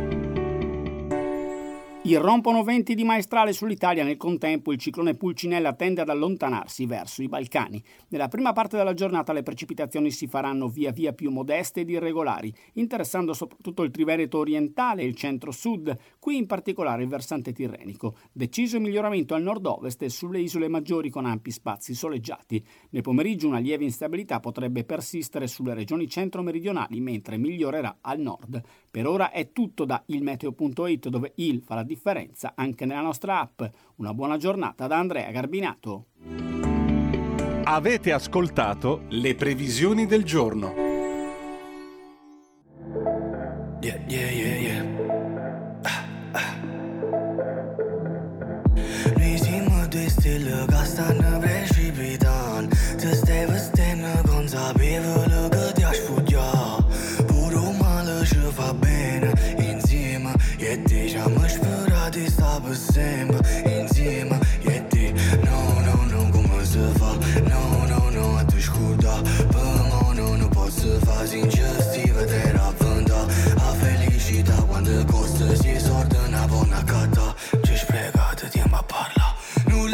pensato mai Che all'inizio della storia Era già fine la storia per noi Oggi ci sta guardando E quando piove perché? Sei dispiaciuto per me E per te Piccio mo sta iniziando a giovere Siamo due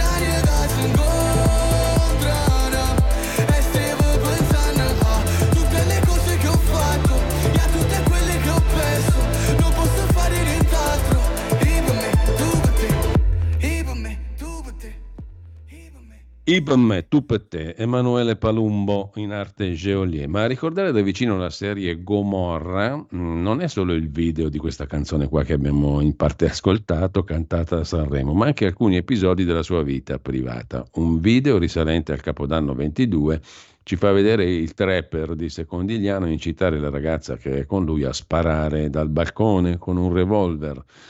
Dalle immagini, tuttora in rete, scrive la verità, non emerge se si tratti di una scacciacani o una pistola vera, ma si vede chiaramente questa ragazza con una felpa e cappuccio tirato su che impugna l'arma. E Geolier che mentre l'aiuta a prendere la mira la incita, spara, spara. Pochi mesi prima, a ottobre 2021, la testata online stilo24.it aveva raccontato i rapporti stretti tra Geolier e Crescenzo Marino, 24enne all'epoca napoletano che sui social indica come professione calciatore. Al tempo Marino era indagato a piede libero per associazione mafiosa e per presunta partecipazione alla gestione della cassa del clan. Di quale cosca? Dei Marino, delle Case Celesti, edilizia popolare di Secondigliano. Crescenzo sarebbe il figlio di Gennaro Marino, conosciuto come Jenny McKay, prima fedelissimo dei Di Lauro, manager di fiorenti piazze di spaccio di droga, poi capo indiscusso dell'ala militare degli scissionisti, attualmente in carcere, al carcere duro 41 bis. Nella stessa inchiesta sarebbe indagata l'ex cognata di Gennaro Marino, vale a dire Tina Rispoli, vedova di Gaetano Marino, convolata in seconde nozze col cantante neomelodico Tony Colombo. I riflettori della procura si sono accesi su un presunto traffico di droga e sui proventi che, secondo gli inquirenti, proverebbero l'affare illecito. Nell'ottobre scorso la Rispoli è stata arrestata col marito con l'accusa di concorso esterno in associazione mafiosa. Questo è il background, diciamo così, del soggetto. Adesso lasciamo, lasciamo il, signor Colombo, il signor Palumbo, anzi no Colombo, eh, che dico, Palumbo, no Colombo, se no dopo mm, insultiamo la napoletanità, mentre a Milano il melting pot della nuova Milano, ce lo racconta invece Repubblica, abbiamo superato il 20% di residenti stranieri, quindi residenti censiti, poi c'è tutta la galassia degli sconosciuti, tra virgolette. Il bilancio di fine 23 all'anagrafe conferma che con 1.417.597 la popolazione è cresciuta come non accadeva dal 1990. La sorpresa sono i 301.149 non italiani, via Padova e Villa Pizzone i quartieri più multietnici, gli egiziani la prima comunità. È una città molto attrattiva dal punto di vista economico, ma c'è anche mobilità in uscita, dice il demografo, il professor Rosina. Mai così tanti cittadini di origine straniera in una Milano sempre più multietnica, il traguardo dei 300.000 residenti di nazionalità diversa da quella italiana il 21% della popolazione totale è stato superato all'anagrafe nel bilancio finale del 2023. Sono 301.149 gli stranieri con residenza a Milano, il 21% della popolazione milanese, che a sua volta ha oltrepassato il milione e 417.000 abitanti in crescita dunque. Un apporto significativo lo hanno dato appunto le comunità straniere. Nel 2020 gli immigrati regolari residenti erano 280.000. Solo nel 2023 sono cresciuti di altri 14.000. Nel 2009 erano sotto i 200.000. Sono gli egiziani che hanno il primato, con 45.457 residenti, a seguire 38.942 filippini, al terzo posto i cinesi, 37.041. Poi ci sono i peruviani e gli sri lankesi. Così Repubblica, il 20% e passa dei residenti a Milano è di origine straniera. Vi segnalo invece, tra le cose interessanti di oggi, una bella chiacchierata che è ospitata sulla verità di stamani con il professor Virgilio Ilari, storico, docente di diritto romano all'Università La Sapienza e poi di storia delle istituzioni militari all'Università Cattolica di Milano presidente della Società Italiana di Storia Militare, tra i maggiori esperti della materia militare. Riallacceremo i legami con la Russia, dice il professor Ilari, se non vogliono intervenire direttamente nel conflitto in Ucraina, gli Stati Uniti dovranno trattare con Putin scavalcando Zelensky. L'Europa è impotente, attende il fato, sbaglia chi minimizza il piano Mattei. Dal 1993 abbiamo ceduto la nostra sovranità a Unione Europea e Nato. In Medio Oriente nessuno cerca l'escalation. Due popoli, due stati, ormai è impossibile, dice il professor Hillary.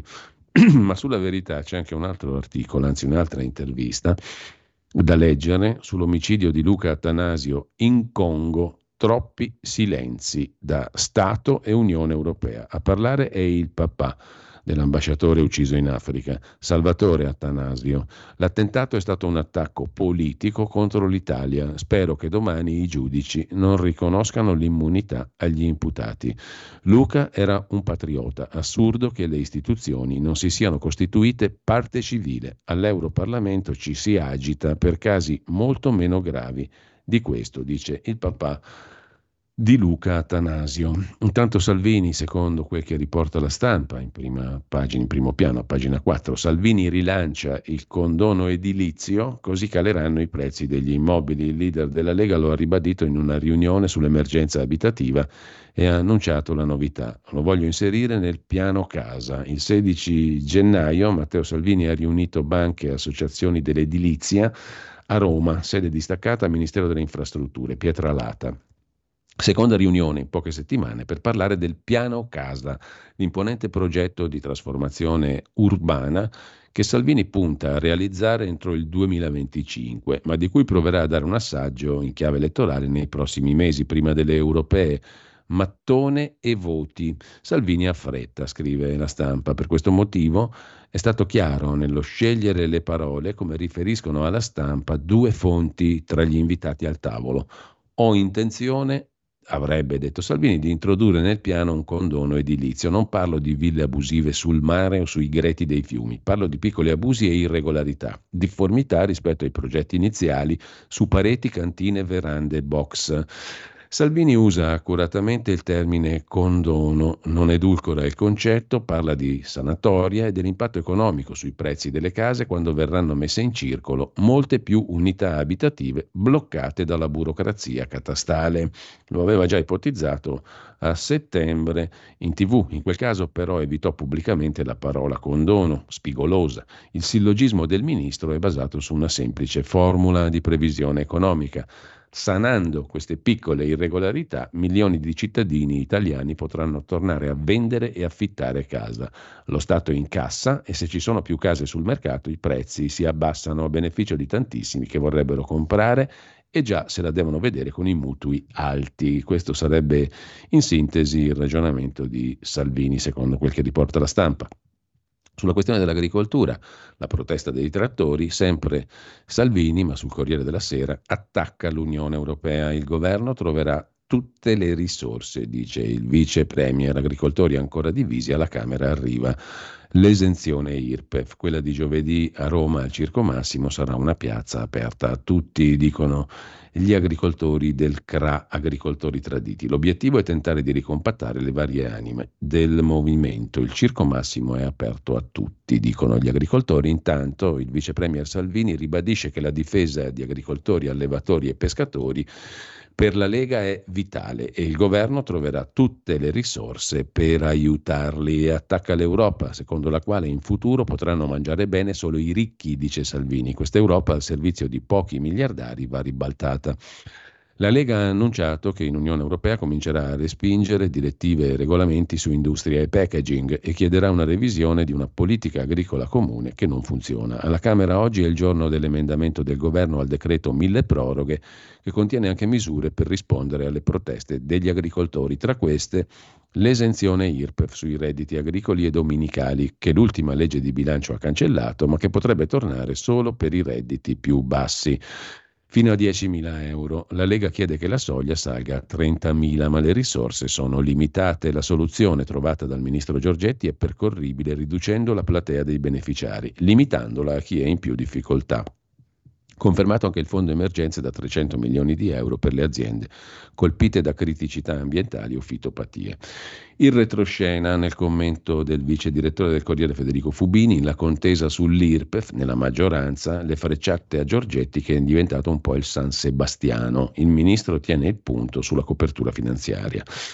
Mentre sulla stampa il ministro per i rapporti col Parlamento di Fratelli d'Italia, Luca Ciriani, dice che è difficile fare di più per gli agricoltori. Ho parlato a Giorgetti, la Lega capirà. Le risorse sono limitate, bene l'esenzione IRPE fino a 10.000 euro.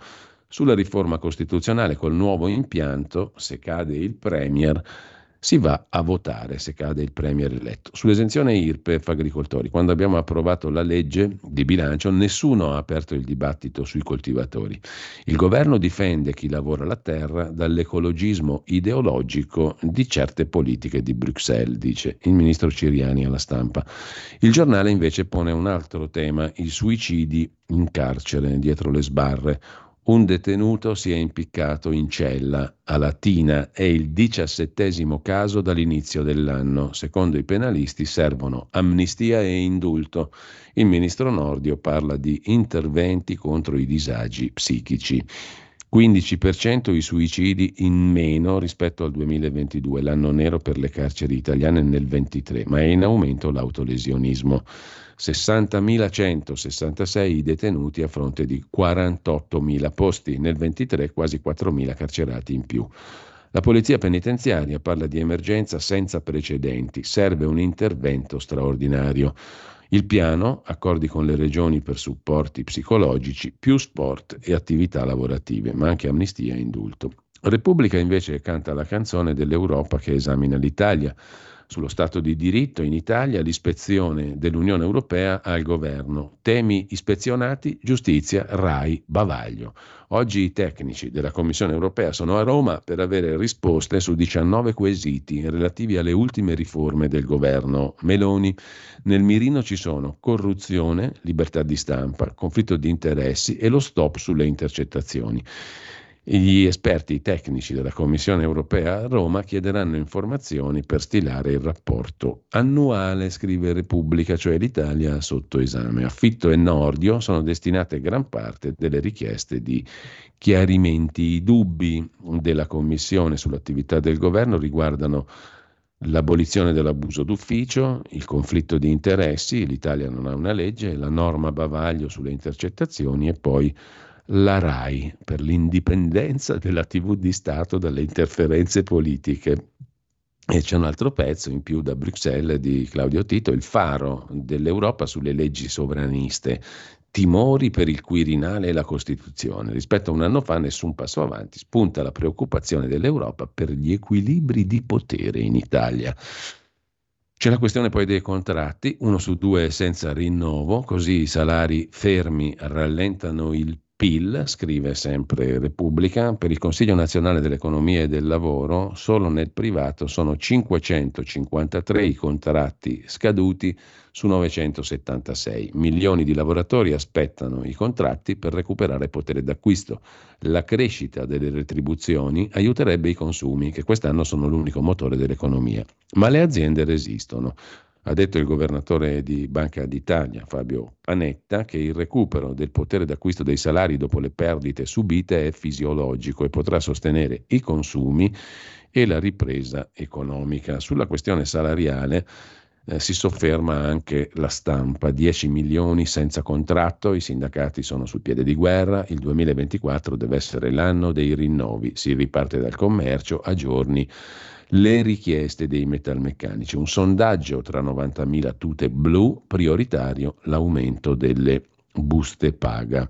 Per quanto concerne i salari medi, l'Italia in Europa, il salario minimo nei paesi europei, c'è una tabella anzi del stampa, il salario minimo nei paesi europei vede in testa la, Lussemburgo 13,8, la Germania 12 e via dicendo ma in Spagna lo stipendio base è salito a 1134 euro, scrive ancora la stampa. In sei anni il governo spagnolo ha aumentato la soglia dello stipendio base del 54% e lo scorso anno il PIL è cresciuto del 2,5%.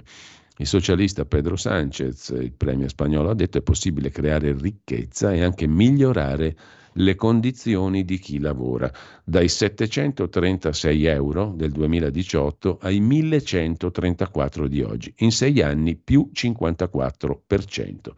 In Spagna, quella di affrontare i fattori di minaccia per l'economia proteggendo il potere d'acquisto dei lavoratori con robusti aumenti annuali del salario minimo è una strada imboccata già da tempo. Lo stipendio base in Spagna è salito dai 736 euro del 18 ai 1134 di oggi. Il retroscena della stampa su lavoro, salario minimo appunto, ma anche il caso Stellantis, l'incontro segreto, tra virgolette, fra Landini e Conte.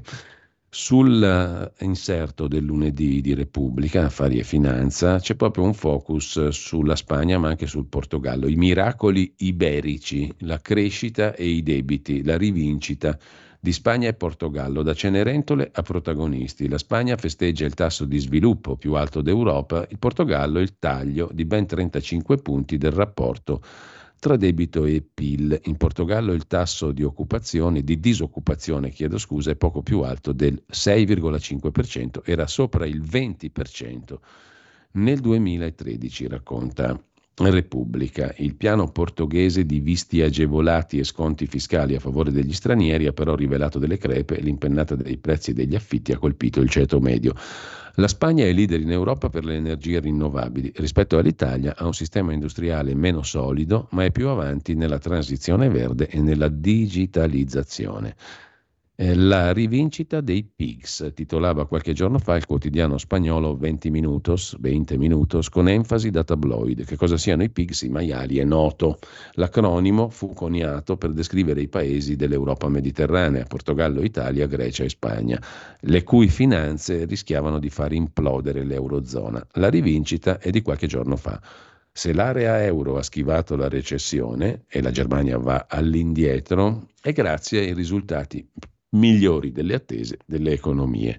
Tra i PIGS bisogna distinguere, la Grecia cresce ma pagherà per decenni il costo dell'austerità e invece Portogallo e Spagna sono cresciuti. Il Portogallo ha riportato il debito sotto il 100% del PIL senza l'austerità e le miserie della Grecia e la Spagna nel 2023 è cresciuta del 2,5%. Mentre in Italia, ci torniamo sopra velocemente, finisce l'era Moratti per la Saras, scrive il Corriere della Sera. A pagina 17 stamani il testimone passa a Vitol una cessione da un miliardo e 700 milioni di euro. La famiglia Moratti ha stipulato un accordo con la società svizzero-olandese Vitol per cedere il 35% del capitale azionario di Saras. Obiettivo dell'operazione il delisting di Saras dalle quotazioni in borsa. A questo scopo sarà lanciata un'OPA totalitaria sulle azioni Saras al prezzo di 1,75 euro per azione. Saras capitalizza in borsa circa 1 miliardo e 700 milioni. Nel 2022 ha realizzato un fatturato da 15 miliardi e 800 milioni di euro. L'acquirente Vitol, fondata a Rotterdam nel 66, nel 2022 ha registrato ricavi per 505 miliardi di dollari. L'impero del petrolio fu fondato da Angelo Moratti dopo il viaggio in Texas, un grande clan con la passione dell'Inter. Dopo la vendita della quota di maggioranza ci sarà appunto un'OPA totalitaria sul capitale. C'è un'altra questione che riguarda un'altra famiglia industriale italiana, l'Agnelli, eredità Agnelli, si allarga l'inchiesta, scrive oggi il Corriere della Sera, l'ipotesi dei pubblici ministeri sui fondi all'estero. Oggi in procura saranno ascoltati nuovi testimoni sull'effettiva residenza di Marella Agnelli, la consorte di Giovanni Agnelli. 3 milioni e mezzo di euro l'ipotesi di evasione IRPEF nel 2018 su cui si stanno concentrando le indagini, mentre il commercio ha perso il 13% di attività dal 2012 in Lombardia. In questo caso sono stati chiusi 2.234 esercizi. È uscita la ricerca di Confcommercio sul dato nazionale, più di 111.000 negozi chiusi, in Lombardia 2234 dal 2012. Le serrande si sono abbassate di più nei centri storici che non in periferia. Tengono soltanto le attività commerciali degli stranieri. Mentre su Repubblica c'è un articolo dedicato alle ombre che gravano sul capo del caposcorta del sottosegretario Del Mastro, fu accusato di aver pestato un detenuto, Pablito Morello, oggi caposcorta del sottosegretario del Mastro, il cui nome è comparso in relazione alla famosa sparatoria di Capodanno, del, era, era, ispettore del carcere di Biella, quello che oggi è il caposcorta del sottosegretario. Le indagini a Biella sono state poi avvocate da Torino, ma dopo dieci anni è stato tutto archiviato. Mai smentita la testimonianza dell'educatrice che denunciò la violenza. Carcere di Biella, 3 dicembre 2001. Alle otto e mezza di mattina la coordinatrice degli educatori sente delle urla dal proprio ufficio. Aspetta, quando le grida diventano più forti esce, percorre 15 metri, assiste alla scena che descriverà tre giorni dopo in procura. C'era un detenuto a terra, circondato da 5-6 agenti. L'ispettore Pablito Morello era sopra di lui, lo insultava, gli sferrava calci e pugni. Il detenuto era senza camicia e poliomielitico. Questo rapporto che l'educatrice invia alla direzione dopo aver assistito al pestaggio dà vita a un doppio procedimento penale in cui Morello, che attualmente è caposcorta del sottosegretario alla giustizia Andrea Del Mastro, diventato noto alle cronache per la festa di Capodanno, è coinvolto sia come indagato che come parte offesa.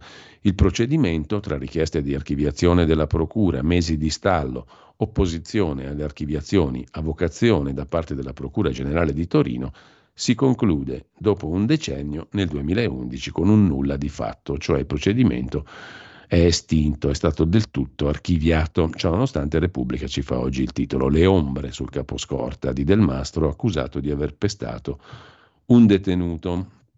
Con ciò lasciamo anche questa questione sempre su Repubblica e rimanendo in Piemonte a Torino L'onda lunga del Me. Ora le studentesse bloccano le elezioni, la protesta a Palazzo Nuovo, all'Università di Torino, che ora potrebbe allargarsi ad, altri, ad altre università italiane. I collettivi femministi hanno fatto irruzione lo scorso martedì nel rettorato universi- dell'Università di Torino. Sulle colonne di marmo hanno attaccato le lettere con le denunce delle molestie subite dalle ragazze. Il filosofo Federico Vercellone era stato sospeso venerdì scorso dall'università per un mese dopo segnalazioni di molestie subite da alcune sue collaboratrici e il docente di medicina legale Giancarlo Di Vella è stato arrestato e messo ai domiciliari per un'inchiesta in cui è accusato di falso e di violenza sessuale. Ci saranno studentesse, studenti, matricole, laureande, dottorande, scrive la Repubblica, ci saranno forse anche docenti si ritroveranno insieme per bloccare le lezioni accademiche questa mattina a Palazzo Nuovo, centro nevralgico dell'Università di Torino, travolta dalla bufera Me Too. Quanti saranno non è chiaro, non è neanche importante perché già si toccano con mano gli effetti della vicenda che sta scuotendo Torino e da cui sta partendo un movimento che potrebbe coinvolgere tutte le università d'Italia. L'Unione Universitari ha infatti lanciato in queste ore a livello nazionale un'indagine per mappare la percezione e la sicurezza all'interno delle università. In parallelo sono diversi e più diffusi i tentativi di collettivi di fotografare il fenomeno e squarciare il silenzio che avvolge quel che accade nelle università. Come a Torino, dove dopo le decine di segnalazioni raccolte da collettivo studenti indipendenti, la rabbia è tanta. Ancora di più dopo la notizia del docente di medicina legale finito agli arresti domiciliari per stalking, per minacce, per violenza sessuale. E la storia del professore di filosofia sospeso per un mese per battute e sguardi che però lui definisce amichevoli e senza fini sessuali. Questa mattina i giovani dell'organizzazione comunista Cambiare Rotta proveranno a bloccare le elezioni come annunciato sui social. Intanto l'assemblea transfemminista universitaria Mai più zitte, nata con l'ondata del Me Too e dopo aver già interrotto una seduta del Senato accademico, si riunirà fuori per una colazione tra sorelle. Vogliamo attraversare i nostri spazi sapendo che non siamo sole. La questione potrebbe allargarsi ad altri Atenei d'Italia. Ci sono passata, scrive Mara Floris, ricercatrice in filosofia, ex dottoranda all'Università di Torino, e vi spiego perché le ragazze molestate non denunciano così su Repubblica. Vi segnalo poi due recensioni di un libro di Lodovico Festa, Freddo al cuore, la prima è di Diego Gabutti, che l'ha scritta sabato su Italia Oggi. Il Partito Comunista Italiano finito non vuol morire, viene giù tutto, gli uomini e le idee impresentabili, e lo descrive Lodovico Festa nel suo nuovo libro giallo che rovista nella sinistra milanese. Freddo al cuore si intitola il libro di Lodovico Festa, edito da Marsiglio, recensito anche da Daniele Capezzone oggi su Libero il Partito Comunista Italiano e i fantasmi del passato che incombono. Esce domani, martedì 13 febbraio, per Marsilio, Freddo al cuore, la quarta inchiesta di Mario Cavenaghi, ex capo dei probiviri della Federazione Comunista Milanese, un giallo che è anche una riflessione politica sulla sinistra tra giustizialismo etico e tecnocrazia, così la recensione di ehm, Daniele Capezzone. Ma faccio in tempo a segnalarvi anche un bel ritratto d'autore di Pierluigi Panza sul Corriere della Sera che traccia un quadro di una personalità molto brillante, quella di Filippo Daverio, quando Daverio recitando riempì due parole, recitando due parole riempì la scala. Il critico e divulgatore d'arte Daverio ricordato da Pierluigi Panza, gli incontri a Brera, i libri, l'imitazione di Churchill, un grande personaggio. Filippo Daverio, mentre a proposito di mm, Sanremo c'è chi ha recuperato, lo ha fatto Guia Soncini su in un suo pezzo um, sul Sanremo, appunto, ha recuperato un'intervista, la storica intervista di Giorgio Bocca a Lucio Dalla. Ma che cosa ci trovano in questo Lucio Dalla? si domandava Giorgio Bocca nel 1979, un dialogo non proprio pacifico fra il cantante e il giornalista. Con questo ci fermiamo un attimo e poi abbiamo il qui Parlamento con Riccardo Molinari tra poco.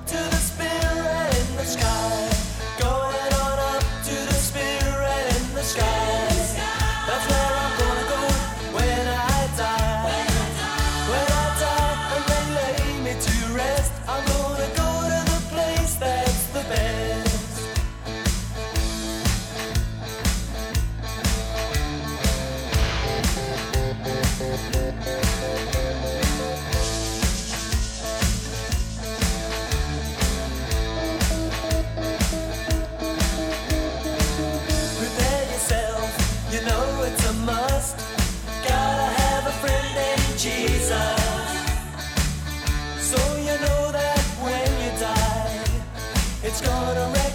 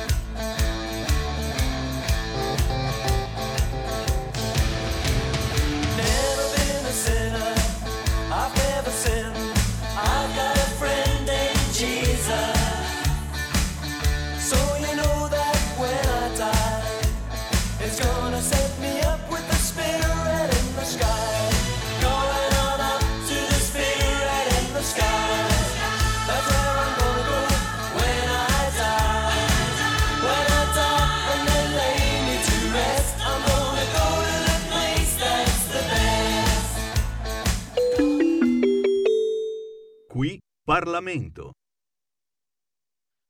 Ed eccoci qui con Riccardo Molinari, come dicevo poco fa, presidente dei deputati della Lega e segretario della Lega in Piemonte. Riccardo, buongiorno e grazie naturalmente. Buongiorno, saluto a tutti.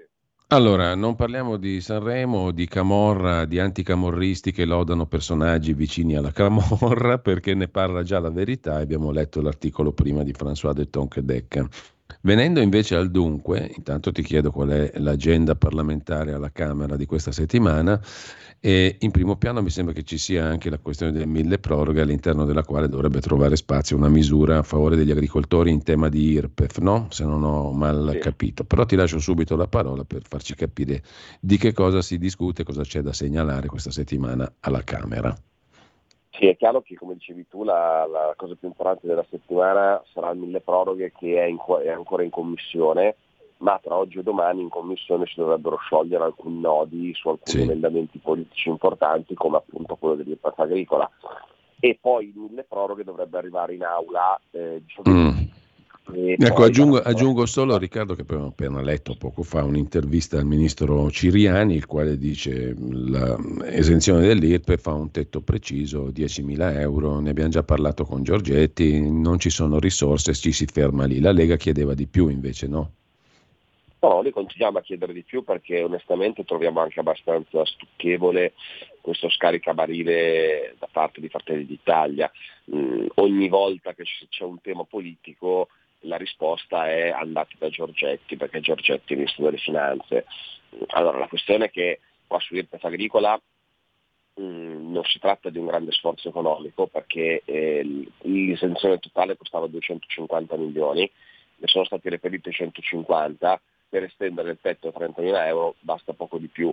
Perché noi diciamo 30.000 euro e non 10? Perché eh, non sfuggirà che chi ha 10.000 euro di reddito agricolo domenicale dell'IRPEF eh, tendenzialmente non fa l'agricoltore professionale, cioè gente che ha poca terra e magari diciamo, eh, ha, ha, l'agricoltura come hobby, come secondo lavoro, ma non sono gli agricoltori professionali. Se noi vogliamo fare qualcosa che incida sulle aziende che effettivamente producono e fanno agricoltura bisogna alzare la soglia che almeno 30.000 euro di reddito. Questa è l'idea. Noi continueremo diciamo, a tenere questa posizione, oggi e domani in commissione discuteremo proprio di questo, vedremo alla fine se si arriverà, se arriverà al dunque, perché il fatto che non si possono trovare poche decine di milioni di, eh, poche decine di, milioni di euro non, eh, non, è, non, è, non, è, sostenibile, anche perché quando ci sono ministri di Fratelli d'Italia tipo Fitto che hanno bisogno di centinaia di milioni di euro per fare qualche cosa sul PNRR o qualche opera vengono fuori immediatamente. No? Quindi ecco, questo atteggiamento, poi questa, è brutta anche questa cosa di Fratelli di voler personalizzare i problemi. Cioè la Lega pone una questione di difesa degli agricoltori, non sta ponendo una questione contro Fratelli d'Italia o contro Lollo Brigida, però a volte c'è quasi la sensazione che visto quella delega in capo a Fratelli d'Italia noi non dovremmo occuparci di agricoltura, però insomma non ci si può chiedere questo. Quindi questo per quanto riguarda il sì. agricola che discuteremo tra oggi e domani in commissione. Poi in aula avremo eh, le mozioni sulla crisi in Medio Oriente da domani e poi la PDL della Lega sulle rievocazioni storiche e, e poi anche sempre la nostra PDL, quella sulla commissione d'inchiesta sul Covid, dovrebbe arrivare, dovrebbe arrivare in aula questa settimana per, la, per il terzo giro, insomma per la terza lettura. A mercoledì mattina avremo l'elezione dei membri della Commissione di Vigilanza sulla Cassa Depositi e Prestiti insieme al Senato mm. E poi eh, appunto il giovedì è la giornata in cui arriverà il mille proroghe su cui poi verrà messa la fiducia e si andrà la settimana prossima. Questo è Bene. il calendario della settimana. Bene, questo per quanto riguarda la settimana alla Camera dei Deputati. Intanto eh, prendo spunto, Riccardo, da qualche articolo che abbiamo letto stamani. C'è un eh, bel pezzo di Luca Ricolfi mh, mm, sul sito della Fondazione IUM che come al solito ci eh, propone i dati e i numeri su un fenomeno del quale si è parlato in queste settimane, no? i minori e la violenza sessuale, ma anche i minori e la criminalità, minori italiani e minori stranieri. Col consueta precisione statistica il professor Ricolfi ci eh, fornisce numeri che sintetizzati dicono una cosa sola che i minori stranieri presenti in Italia mostrano una propensione ai reati estremamente superiore, molto superiore, da due fino a nove volte a seconda dei tipi di reati rispetto ai minori italiani. E eh, la conclusione, scrive il professor Ricolfi, non è nessuna, perché i dati non dettano le politiche, ma descrivono appunto lo sfondo su cui la politica deve operare. Quindi che facciamo? Perché qualcuno ha detto colpa della legge Zampa. Non so se sia tutta colpa della legge Zampa che ipertutela i minori stranieri, sta di fatto che però i numeri che ci fornisce Ricolfi Sono numeri preoccupanti, non sto a ripeterli, li abbiamo letti prima, però in estrema sintesi si va eh, dal fatto che i minorenni stranieri siano tre volte più pericolosi degli italiani su omicidio e tentato omicidio, a risse e furti nove volte, violenze sessuali otto volte in più, rapine sette volte e via dicendo. Questi sono i dati, poi uno potrà piacere o non piacere i dati, ma questi sono i dati su cui appunto la politica dovrebbe decidere. Che cosa si può decidere su questo spinoso argomento? Eh, prima di tutto bisogna cercare di darci una spiegazione per quanto i dati siano dati. Allora il tema è perché i minori stranieri sono più propensi ai reati. Secondo me la ragione non è così difficile da capire, perché eh, se sono persone che arrivano qui clandestinamente, senza famiglia, e si trovano inseriti in questi centri senza poi una prospettiva di, di vita, di integrazione, è ovvio che questo vale per i minori come vale per gli adulti, se non ha una prospettiva lavorativa, una prospettiva di integrazione, finirà per forza di cosa a delinquere. Se invece sono minori che sono, diciamo, mh, hanno le famiglie a seguito, quindi sono minori stranieri, magari nati in Italia addirittura o comunque arrivati qui giovanissimi, il problema è ancora un altro, cioè il problema è che forse è ancora più grave, perché il primo potrebbe essere una questione diciamo, economico-sociale, questo invece è più grave perché purtroppo noi vediamo che ci sono ragazzini anche di eh, seconda, terza generazione che fanno vita di comunità solo con altri ragazzi stranieri, non sono integrati, non parlano italiano, parlano la loro lingua e hanno questa tendenza diciamo, maggiore a delinquere. Questo invece allora è un altro tipo di problema, cioè significa che ci sono alcuni tipi di comunità, non tutte, che non hanno diciamo, la volontà di integrarsi e parlo soprattutto insomma, di alcune comunità, alcune comunità islamiche, come sappiamo, nelle periferie delle nostre grandi città. E questo è un vero problema eh, vedendo cosa succede, cosa succede, in Francia purtroppo mh, vengo rafforzato in questa idea, no? che la Francia insomma, che ha fatto del modello multiculturale eh, un proprio modello eh, diciamo, fondante della propria identità, sta vivendo un grande problema con le comunità islamiche che purtroppo in gran parte non vogliono integrarsi e creano grossi problemi di sicurezza. Quindi questo è un tema, cioè come rapportarsi con quel tipo di cultura quel tipo di, eh, diciamo, di cultura di religione, quel tipo di usanze, è un tema che la politica secondo me prima o poi dovrà affrontare, perché far finta che il problema non esista nel nome del politicamente corretto e nel nome del rispetto di tutte le religioni, che per carità ovviamente è doveroso e dovuto essendo l'Italia uno Stato laico, però se un certo tipo di religione ha delle regole, dei comportamenti, delle, eh, dei dogmi che contrastano con quello che è, quella che è la legislazione nazionale, quelle che sono i valori comuni, quelle che sono le regole, beh, è un problema che bisogna porsi. Quindi sul primo caso direi che il grande tema è far arrivare meno gente possibile perché non se ne possono integrare troppi e se non riesci a integrare troppa gente o dare un lavoro a troppa gente hai gente per strada che, non, che per campare deve delinquere o finisce a delinquere. Seconda prospettiva è cercare di capire che con le comunità evitare di creare i quartieri ghetto e quindi di concentrare tante persone nelle stesse zone, anche se è difficile farlo perché ovviamente si può spostare la gente dove si vuole, e avere un occhio di riguardo sulle comunità islamiche perché religione musulmana perché sono quelle che hanno più difficoltà a integrarsi. Ecco, si rischia forse un po' un paradosso, no? che sotto il governo della destra, tanto esecrato da, da sinistra appunto, eh, diventi quasi normale, sono delle brevi di cronaca ormai, come abbiamo letto anche stamani, no? uno studente ventenne in pieno centro a Milano, in Duomo, martedì scorso, alle 20 di sera, non nel cuore della notte, scende eh, gli scalini per andare alla metropolitana, viene fermato, aggredito da due giovani nordafricani, gli puntano un coltello alla gola, lui riceve cerca di scappare, cade per le scale, lo prendono a calci, a pugni anche in testa, gli va già bene che rimedia solo una serie di lividi sulle gambe e sulle braccia, non viene aiutato da un uomo italiano che ha paura, riesce ad arrivare fino in fondo alla banchina dove ci sono i treni e viene a quel punto soccorso da alcuni passeggeri. Questa qui è una notarella di cronaca che è finita lì. Al Corvetto a Milano, dove peraltro si è superato il limite del 20% e passa di stranieri residenti, non calcolando gli irregolari, al Corvetto a Milano ormai è normale, c'è un centro di accoglienza appunto per minori da quelle parti che di giorno però non sanno dove andare. Escono, scippano, le famose baby gang rapinano, eccetera. Queste sono cose di cronaca normalissima. Ecco, il problema diventa però politico, perché uno dice ma come? Col governo di destra, che tutti dicono che ci sono i fascisti al governo, il pugno duro non esiste la, te la faccio breve, un po' semplificata, un po' sì. grossolana Beh, diciamo che mh, allora, questo governo sta cercando in particolare proprio su Milano, su Roma, sulle grandi città, di tornare ai livelli di presenza di forze dell'ordine che c'era fino a qualche anno fa. Eh, con l'operazione strade e diciamo, stazioni sicure sono stati implementati i militari presenti, eh, quest'anno è il primo anno che si inverte il trend di assunzione di agenti di polizia perché ci sarà, saranno più gli agenti diciamo, che entrano in ruolo rispetto a quelli che vanno in pensione e questa è un'operazione che ha visto un investimento di più di un miliardo su dieci anni per cercare di compensare questo gap.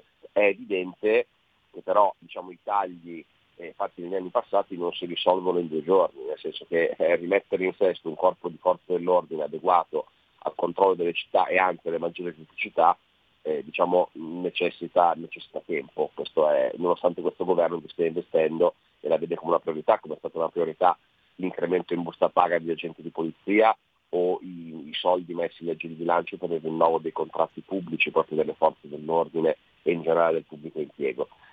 Su Milano esiste poi anche un tema cittadino, nel senso che eh, è vero che c'è il governo nazionale che deve fornire alle questure diciamo, i poliziotti, deve fornire militari nelle stazioni e quant'altro, esiste poi però un tema anche eh, cittadino di controllo di città e della città e della sicurezza, che la gestione dell'ordine pubblico nella città è certamente competenza del, del prefetto, delle forze dell'ordine, ma insomma, anche il sindaco autorità di pubblica sicurezza, quindi anche le amministrazioni locali hanno strumenti come le telecamere piuttosto che l'utilizzo degli agenti di polizia locale per presidiare alcune zone. La situazione di Milano purtroppo è fuori controllo da tempo e questo è un grande problema perché Milano è diciamo, riconosciuta come l'unica città veramente europea italiana, il motore economico, l'unica città veramente internazionale diciamo, no? del nostro paese, attrae eh, migliaia di persone ogni giorno anche dall'estero e purtroppo sta iniziando a diventare nota però non solo per eh, le eccellenze industriali, tecnologiche, eh, la, la, settimana della moda e quant'altro, purtroppo sta iniziando a diventare famosa anche perché episodi di questo tipo si ripetono quotidianamente in pieno centro, non solo nelle periferie. E questo è un problema, è un problema per gli studenti milanesi ed è anche un danno d'immagine per Milano e di conseguenza per l'Italia, visto che Milano è il principale, ripeto, motore attrattivo che abbiamo in questo momento. Quindi qualche responsabilità, insomma il governo si prende le sue, però qualche responsabilità penso anche il sindaco Sala che amministra da quasi dieci anni ce l'abbia. Allora, chiaro, intanto io ringrazio Riccardo Molinari, buona settimana Riccardo, buon lavoro. Grazie, un saluto a tutti gli ascoltatori. Qui Parlamento. Porta con te ovunque Radio Libertà. Scarica la app per smartphone o tablet dal tuo store o dal sito radiolibertà.net. Cosa aspetti?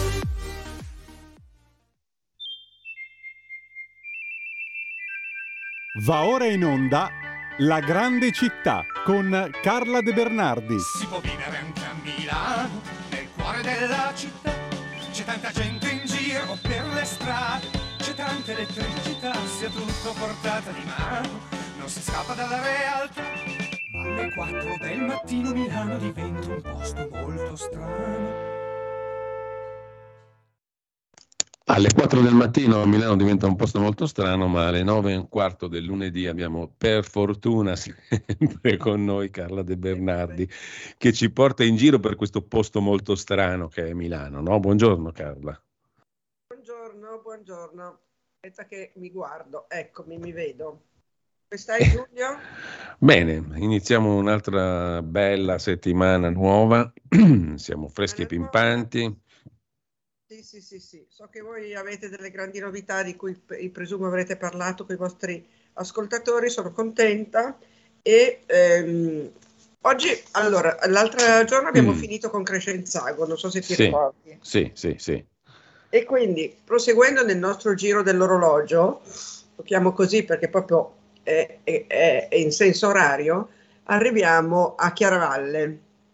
Chiaravalle molti credono che Chiaravalle non sia Milano, eh, Giulio, che sia un paese fuori città. Sì, a sé stante.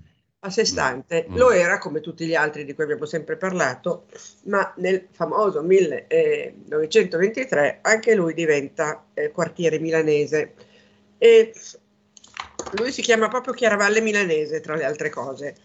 Ehm, è una cittadina deliziosa. Io non mi ricordo, forse tu mi puoi rinfrescare la memoria, se abbiamo già parlato di come io ci sono arrivata. Perché no, credo di no, Carla, credo di no. Chiaravalle è veramente molto vicino Ah, a Milano. tra l'altro, apro una parentesi, è, venuta all'onore delle cronache in questi giorni perché ci vogliono fare il nuovo stadio lì a 800 Bravo. metri a San Donato, no? E mi sembra che i frati lì, i monaci, si sono un pochino sono un pochino preoccupati. imbizzarriti, Mm. imbizzarriti e spero bene perché quella zona lì è meravigliosa. Tu capisci cosa significa non tanto la costruzione dello stadio, perché quello pazienza, ma il, ehm, eh, la mole di macchine, di mezzi che vanno e vengono ogni volta che c'è una partita, vuol dire alterare completamente una zona agricola, perché Chiaravalle rimane tuttora agricola, Si dovrebbero fare anche tante opere accessorie, cioè appunto strade, sto metropolitane, cose lì in mezzo alla campagna, perché chi ci va adesso vede proprio i viottoli di campagna di una volta o Ma poco sì, più. ma sì, ma sì, ma sì, ma eh, io credo, sai che io sono contraria comunque all'abbattimento di San Siro, ma al di là di questo, eh, fa- faccio anche parte di un comitato che si chiama eh, Simeazza, che raccoglie veramente tante persone di- di- che hanno a cuore questo, questo, questo, di preservare questo stadio. Però farlo lì eh, vuol dire eh, devi fare degli svincoli, devi fare delle strade, insomma, hanno ragione gli abitanti e i frati che sono insediati lì dal 200, eh, Giulio. Eh sì. Allora, quello che ti stavo dicendo come ci sono arrivata io a Chiaravalle. Tu sai che io queste, eh, questi giri li ho fatti in forma di passeggiata, no? Sì, E, mh, raramente ho preso i mezzi, o comunque semmai ho preso i mezzi, come in questo caso, per arrivare al punto di partenza a piedi. E in questo caso sono arrivata alla metropolitana di Rogoredo, si può fare anche però arrivando alla metropolitana di, mh, come si chiama, Eh, Corvetto. Corvetto. Lì parte comunque un autobus perché a Chiaravalle c'è anche un cimitero, eh, ci sono due cimiteri in verità, uno dei due è un tipico cimitero ottocentesco, proprio sembra quasi in piccolissimo il monumentale, quindi con eh, le mura e la facciata, con eh, delle aperture ad arco di mattoni, eccetera, eccetera, e lì sono seppelliti dei personaggi anche interessanti. Tanto per dirti uno, lì è seppellito Ivan della Mea, che forse tu ricorderai per eh, la- il tuo Sì, amore sì, per la sì, sì. Eh, Ivan della Mea, poi lì c'è seppellito, eh, adesso te ne dico, c'è Teresa Pomodoro, grandissima, eh, grandissima mm, personaggio della Milano, presidente direi del... eh, è, lei o la sorella che era presidente del Tribunale dei Minori? Comunque La lei ha- sorella, la sorella. e lei comunque ha fondato a Milano il Teatro Noma, non so se, se l'hai mai sentito nominare. Sì, Ehm, ne, ne ho sentito parlare, il teatro gratuito poi- tra l'altro. Poi, eh, vabbè, Achille e Livio Castiglioni, che sono due famosi designer, ma poi c'è questo Giovanni Rossetti, che era un calciatore e pare fosse famoso perché quando l'azione si svolgeva a centrocampo, lui ne approfittava per bere un sorso di vino da un fiasco che teneva dietro la porta. Lui faceva il portiere, teneva questo fiasco di vino. Quando tutti erano in mezzo a giocarsi la palla, lui si trangugiava un, bicchiere, un bicchierino di vino. È un integratore dei tempi che furono, diciamo. Sì, sì, sì, sì.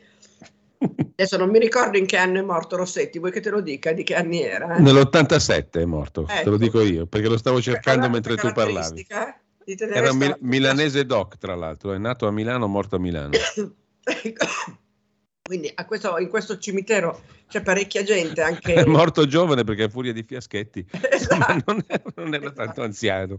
Esatto. Quindi c'è un autobus che arriva da Milano, proprio da, da Piazzale Lodi, perché eh, molti milanesi hanno lì i loro cari ed è, quindi è, è- è giusto che possano raggiungerli con dei mezzi perché non, non tutti hanno la macchina. Io per esempio non ce l'ho. Però io ci sono andata a piedi, nel senso che sono arrivata con la metropolitana gialla, in questo caso a Rogoredo, sono scesa, ho eh, fatto metti 200 200 metri lungo la strada e poi ho tagliato dentro in un parco che si chiama Parco Cassinis. Era il boschetto di Rogoredo, ti ricordi che lì c'erano poveracci del- degli insediamenti di tossici? Sì. Eh, Era veramente una- un, una brutto, un brutto luogo. Adesso in realtà non ci sono più, però mi dicono che si sono solo spostati, quindi il problema non è stato esattamente risolto. Però il Parco Cassinis è stato bonificato è bellissimo, è molto aperto, è praticamente un metà prato e metà bosco con delle grandi cascine, tu lo attraversi in me, mi pare mezz'ora, 20 minuti, mezz'ora, una cosa così, poi arrivi a via San Dionigi, attraversi anche quella e poi scendi su, ehm, su Chiaravalle. Il, al di là del, di, San, di, via San Dionigi c'è un altro parco, cioè continua il parco, ma a quel punto lì si chiama eh, Parco della Vettabbia. La Vettabbia è una sì. roccia, eh, infatti c'è l'acqua e lì c'è un grande mulino. Comunque scendi su Chiaravalle, arrivi su via Sant'Arialdo e lì eh, giri a sinistra e eh, prima trovi una cappelletta, eh, no, prima trovi una, insomma, c'è una trattoria che si chiama il Laghetto, che è una tipica trattoria milanese, cioè del 1890 se non ricordo male, e mh, mm, è da, sempre della stessa famiglia che si chiamano eh, famiglia Gerosa e lì mangi proprio alla milanese, c'è un bellissimo giardino con un grande glicine ed ha anche lì su una piccola roggia, che adesso è diventata un po' una palude. C'era un laghetto che era il laghetto dei monaci, il laghetto non c'è più, c'è una piccola zona d'acqua e questa trattoria è veramente molto, molto, è anche, è anche molto famosa a Milano. Sì. Poi entri nel paesino di Chiaravalle, nell'ex paese, eh, comune, lì ehm, sembra che tutte le strade si chiamino San Bernardo, cioè ogni volta che ti guardi in giro sembra San Bernardo, che Bernardo di Chiaravalle è il monaco eh, cistercense che ha fondato l'abbazia, perché la grossa attrazione, e prima tu dicevi giustamente che i monaci si stanno opponendo, la grande attrazione eh, artistica e storica di Chiaravalle è questa abbazia nel 1200, eh, no, prima ancora, fai conto lì cosa successe? Successe che nel 1130-35 c'era in corso una guerra tra il Papa eh, Innocenzo III e l'antipapa Anacleto II. L'antipapa era appoggiato dai milanesi, non mi chiedere per quale motivo perché non me lo ricordo, ma comunque andando a guardare nei libri di storia lo si trova, e ehm, Innocenzo III invece era, era il papa vero.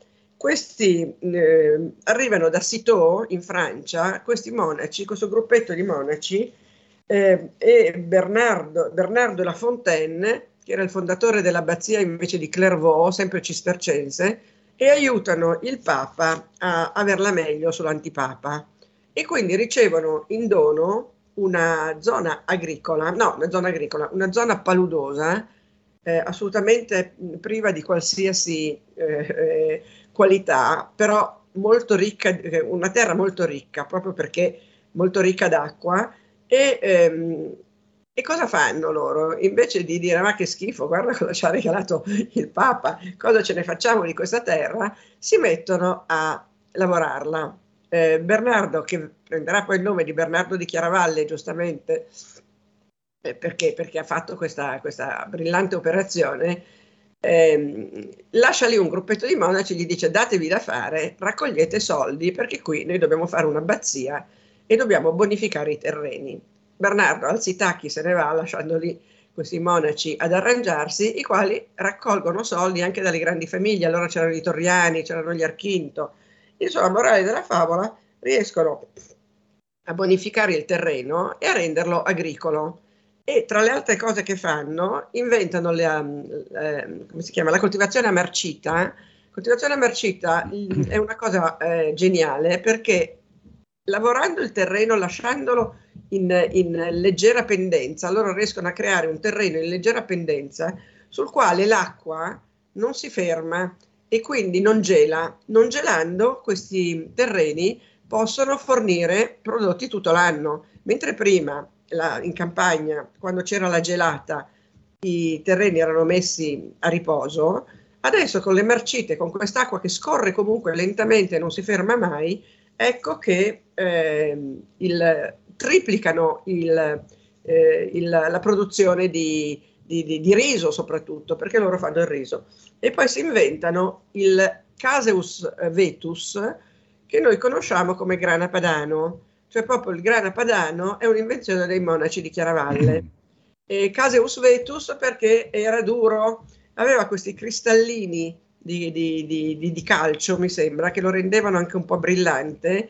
E, e noi lo, lo, lo, consumiamo ancora adesso il grana padano, no? lo grattiamo e lo mangiamo voracemente. I monaci adesso hanno una bottega dei monaci dove lo si trova, però non so se è di loro produzione, francamente, perché la bottega dei monaci di Chiaravalle è un posto molto molto carino all'interno dell'abbazia dove trovi eh, amari, riso, prodotti cosmetici, sì. eh, marmellate, tè, ehm, che vengono anche da altre, da altre abbazie. Da altre abbazie e monasteri, sì. Sì, importano anche da altre abbazie, anche francesi, i prodotti e comunque trovi dei prodotti di altissima qualità lì nella, nella bottega dei monaci. Però io dell'abbazia di Chiaravalle, su cui c'è tanto tanto da dire, ti parlerei la prossima volta, perché se no... Sì, sì, sì, perché altrimenti ci sacrifichiamo in un minuto ecco. scarso. Quindi... Allora, per finire con Però ci hai, già, già, portato, Carla, fammelo dire, in uno dei posti che io amo di più in tutta Milano, eh, quella zona lì. L'abbazia esatto. di Chiaravalle e il borgo che c'è, c'è intorno sono bellissimi. È vero, è vero. E il paesino poi è delizioso. Mi ricordo che quando ero lì a un certo punto è arrivato un camioncino strombazzando, ha tirato giù le, le, le, le ali laterali ed era tutta una cassettiera di frutta e ortaggi, quindi tutte le donnine del, del paese sono corse per fare la spesa.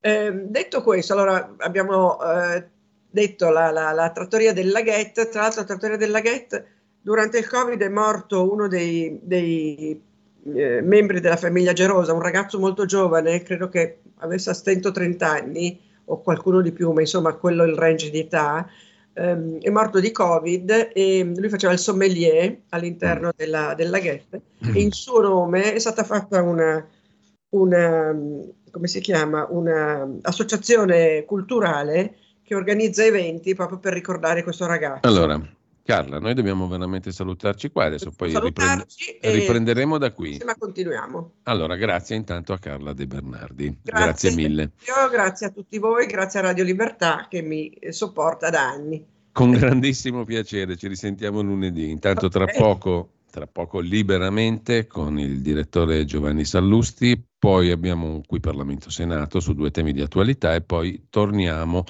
sulla questione delle foibe, il giorno del ricordo delle foibe ah, presso, certo, la sala, certo. presso, la sala, della Regina di Montecitorio. Ci sono stati diversi interventi anche di giornalisti come Gian Michalessin. Tra poco. Avete ascoltato La grande città con Carla De Bernardi. È la gente che vive, che lavora, che si diverte, che respira in mezz'ora da piazza del Duomo, arrivi dove vuoi alle 4 del mattino Milano diventa un posto molto strano.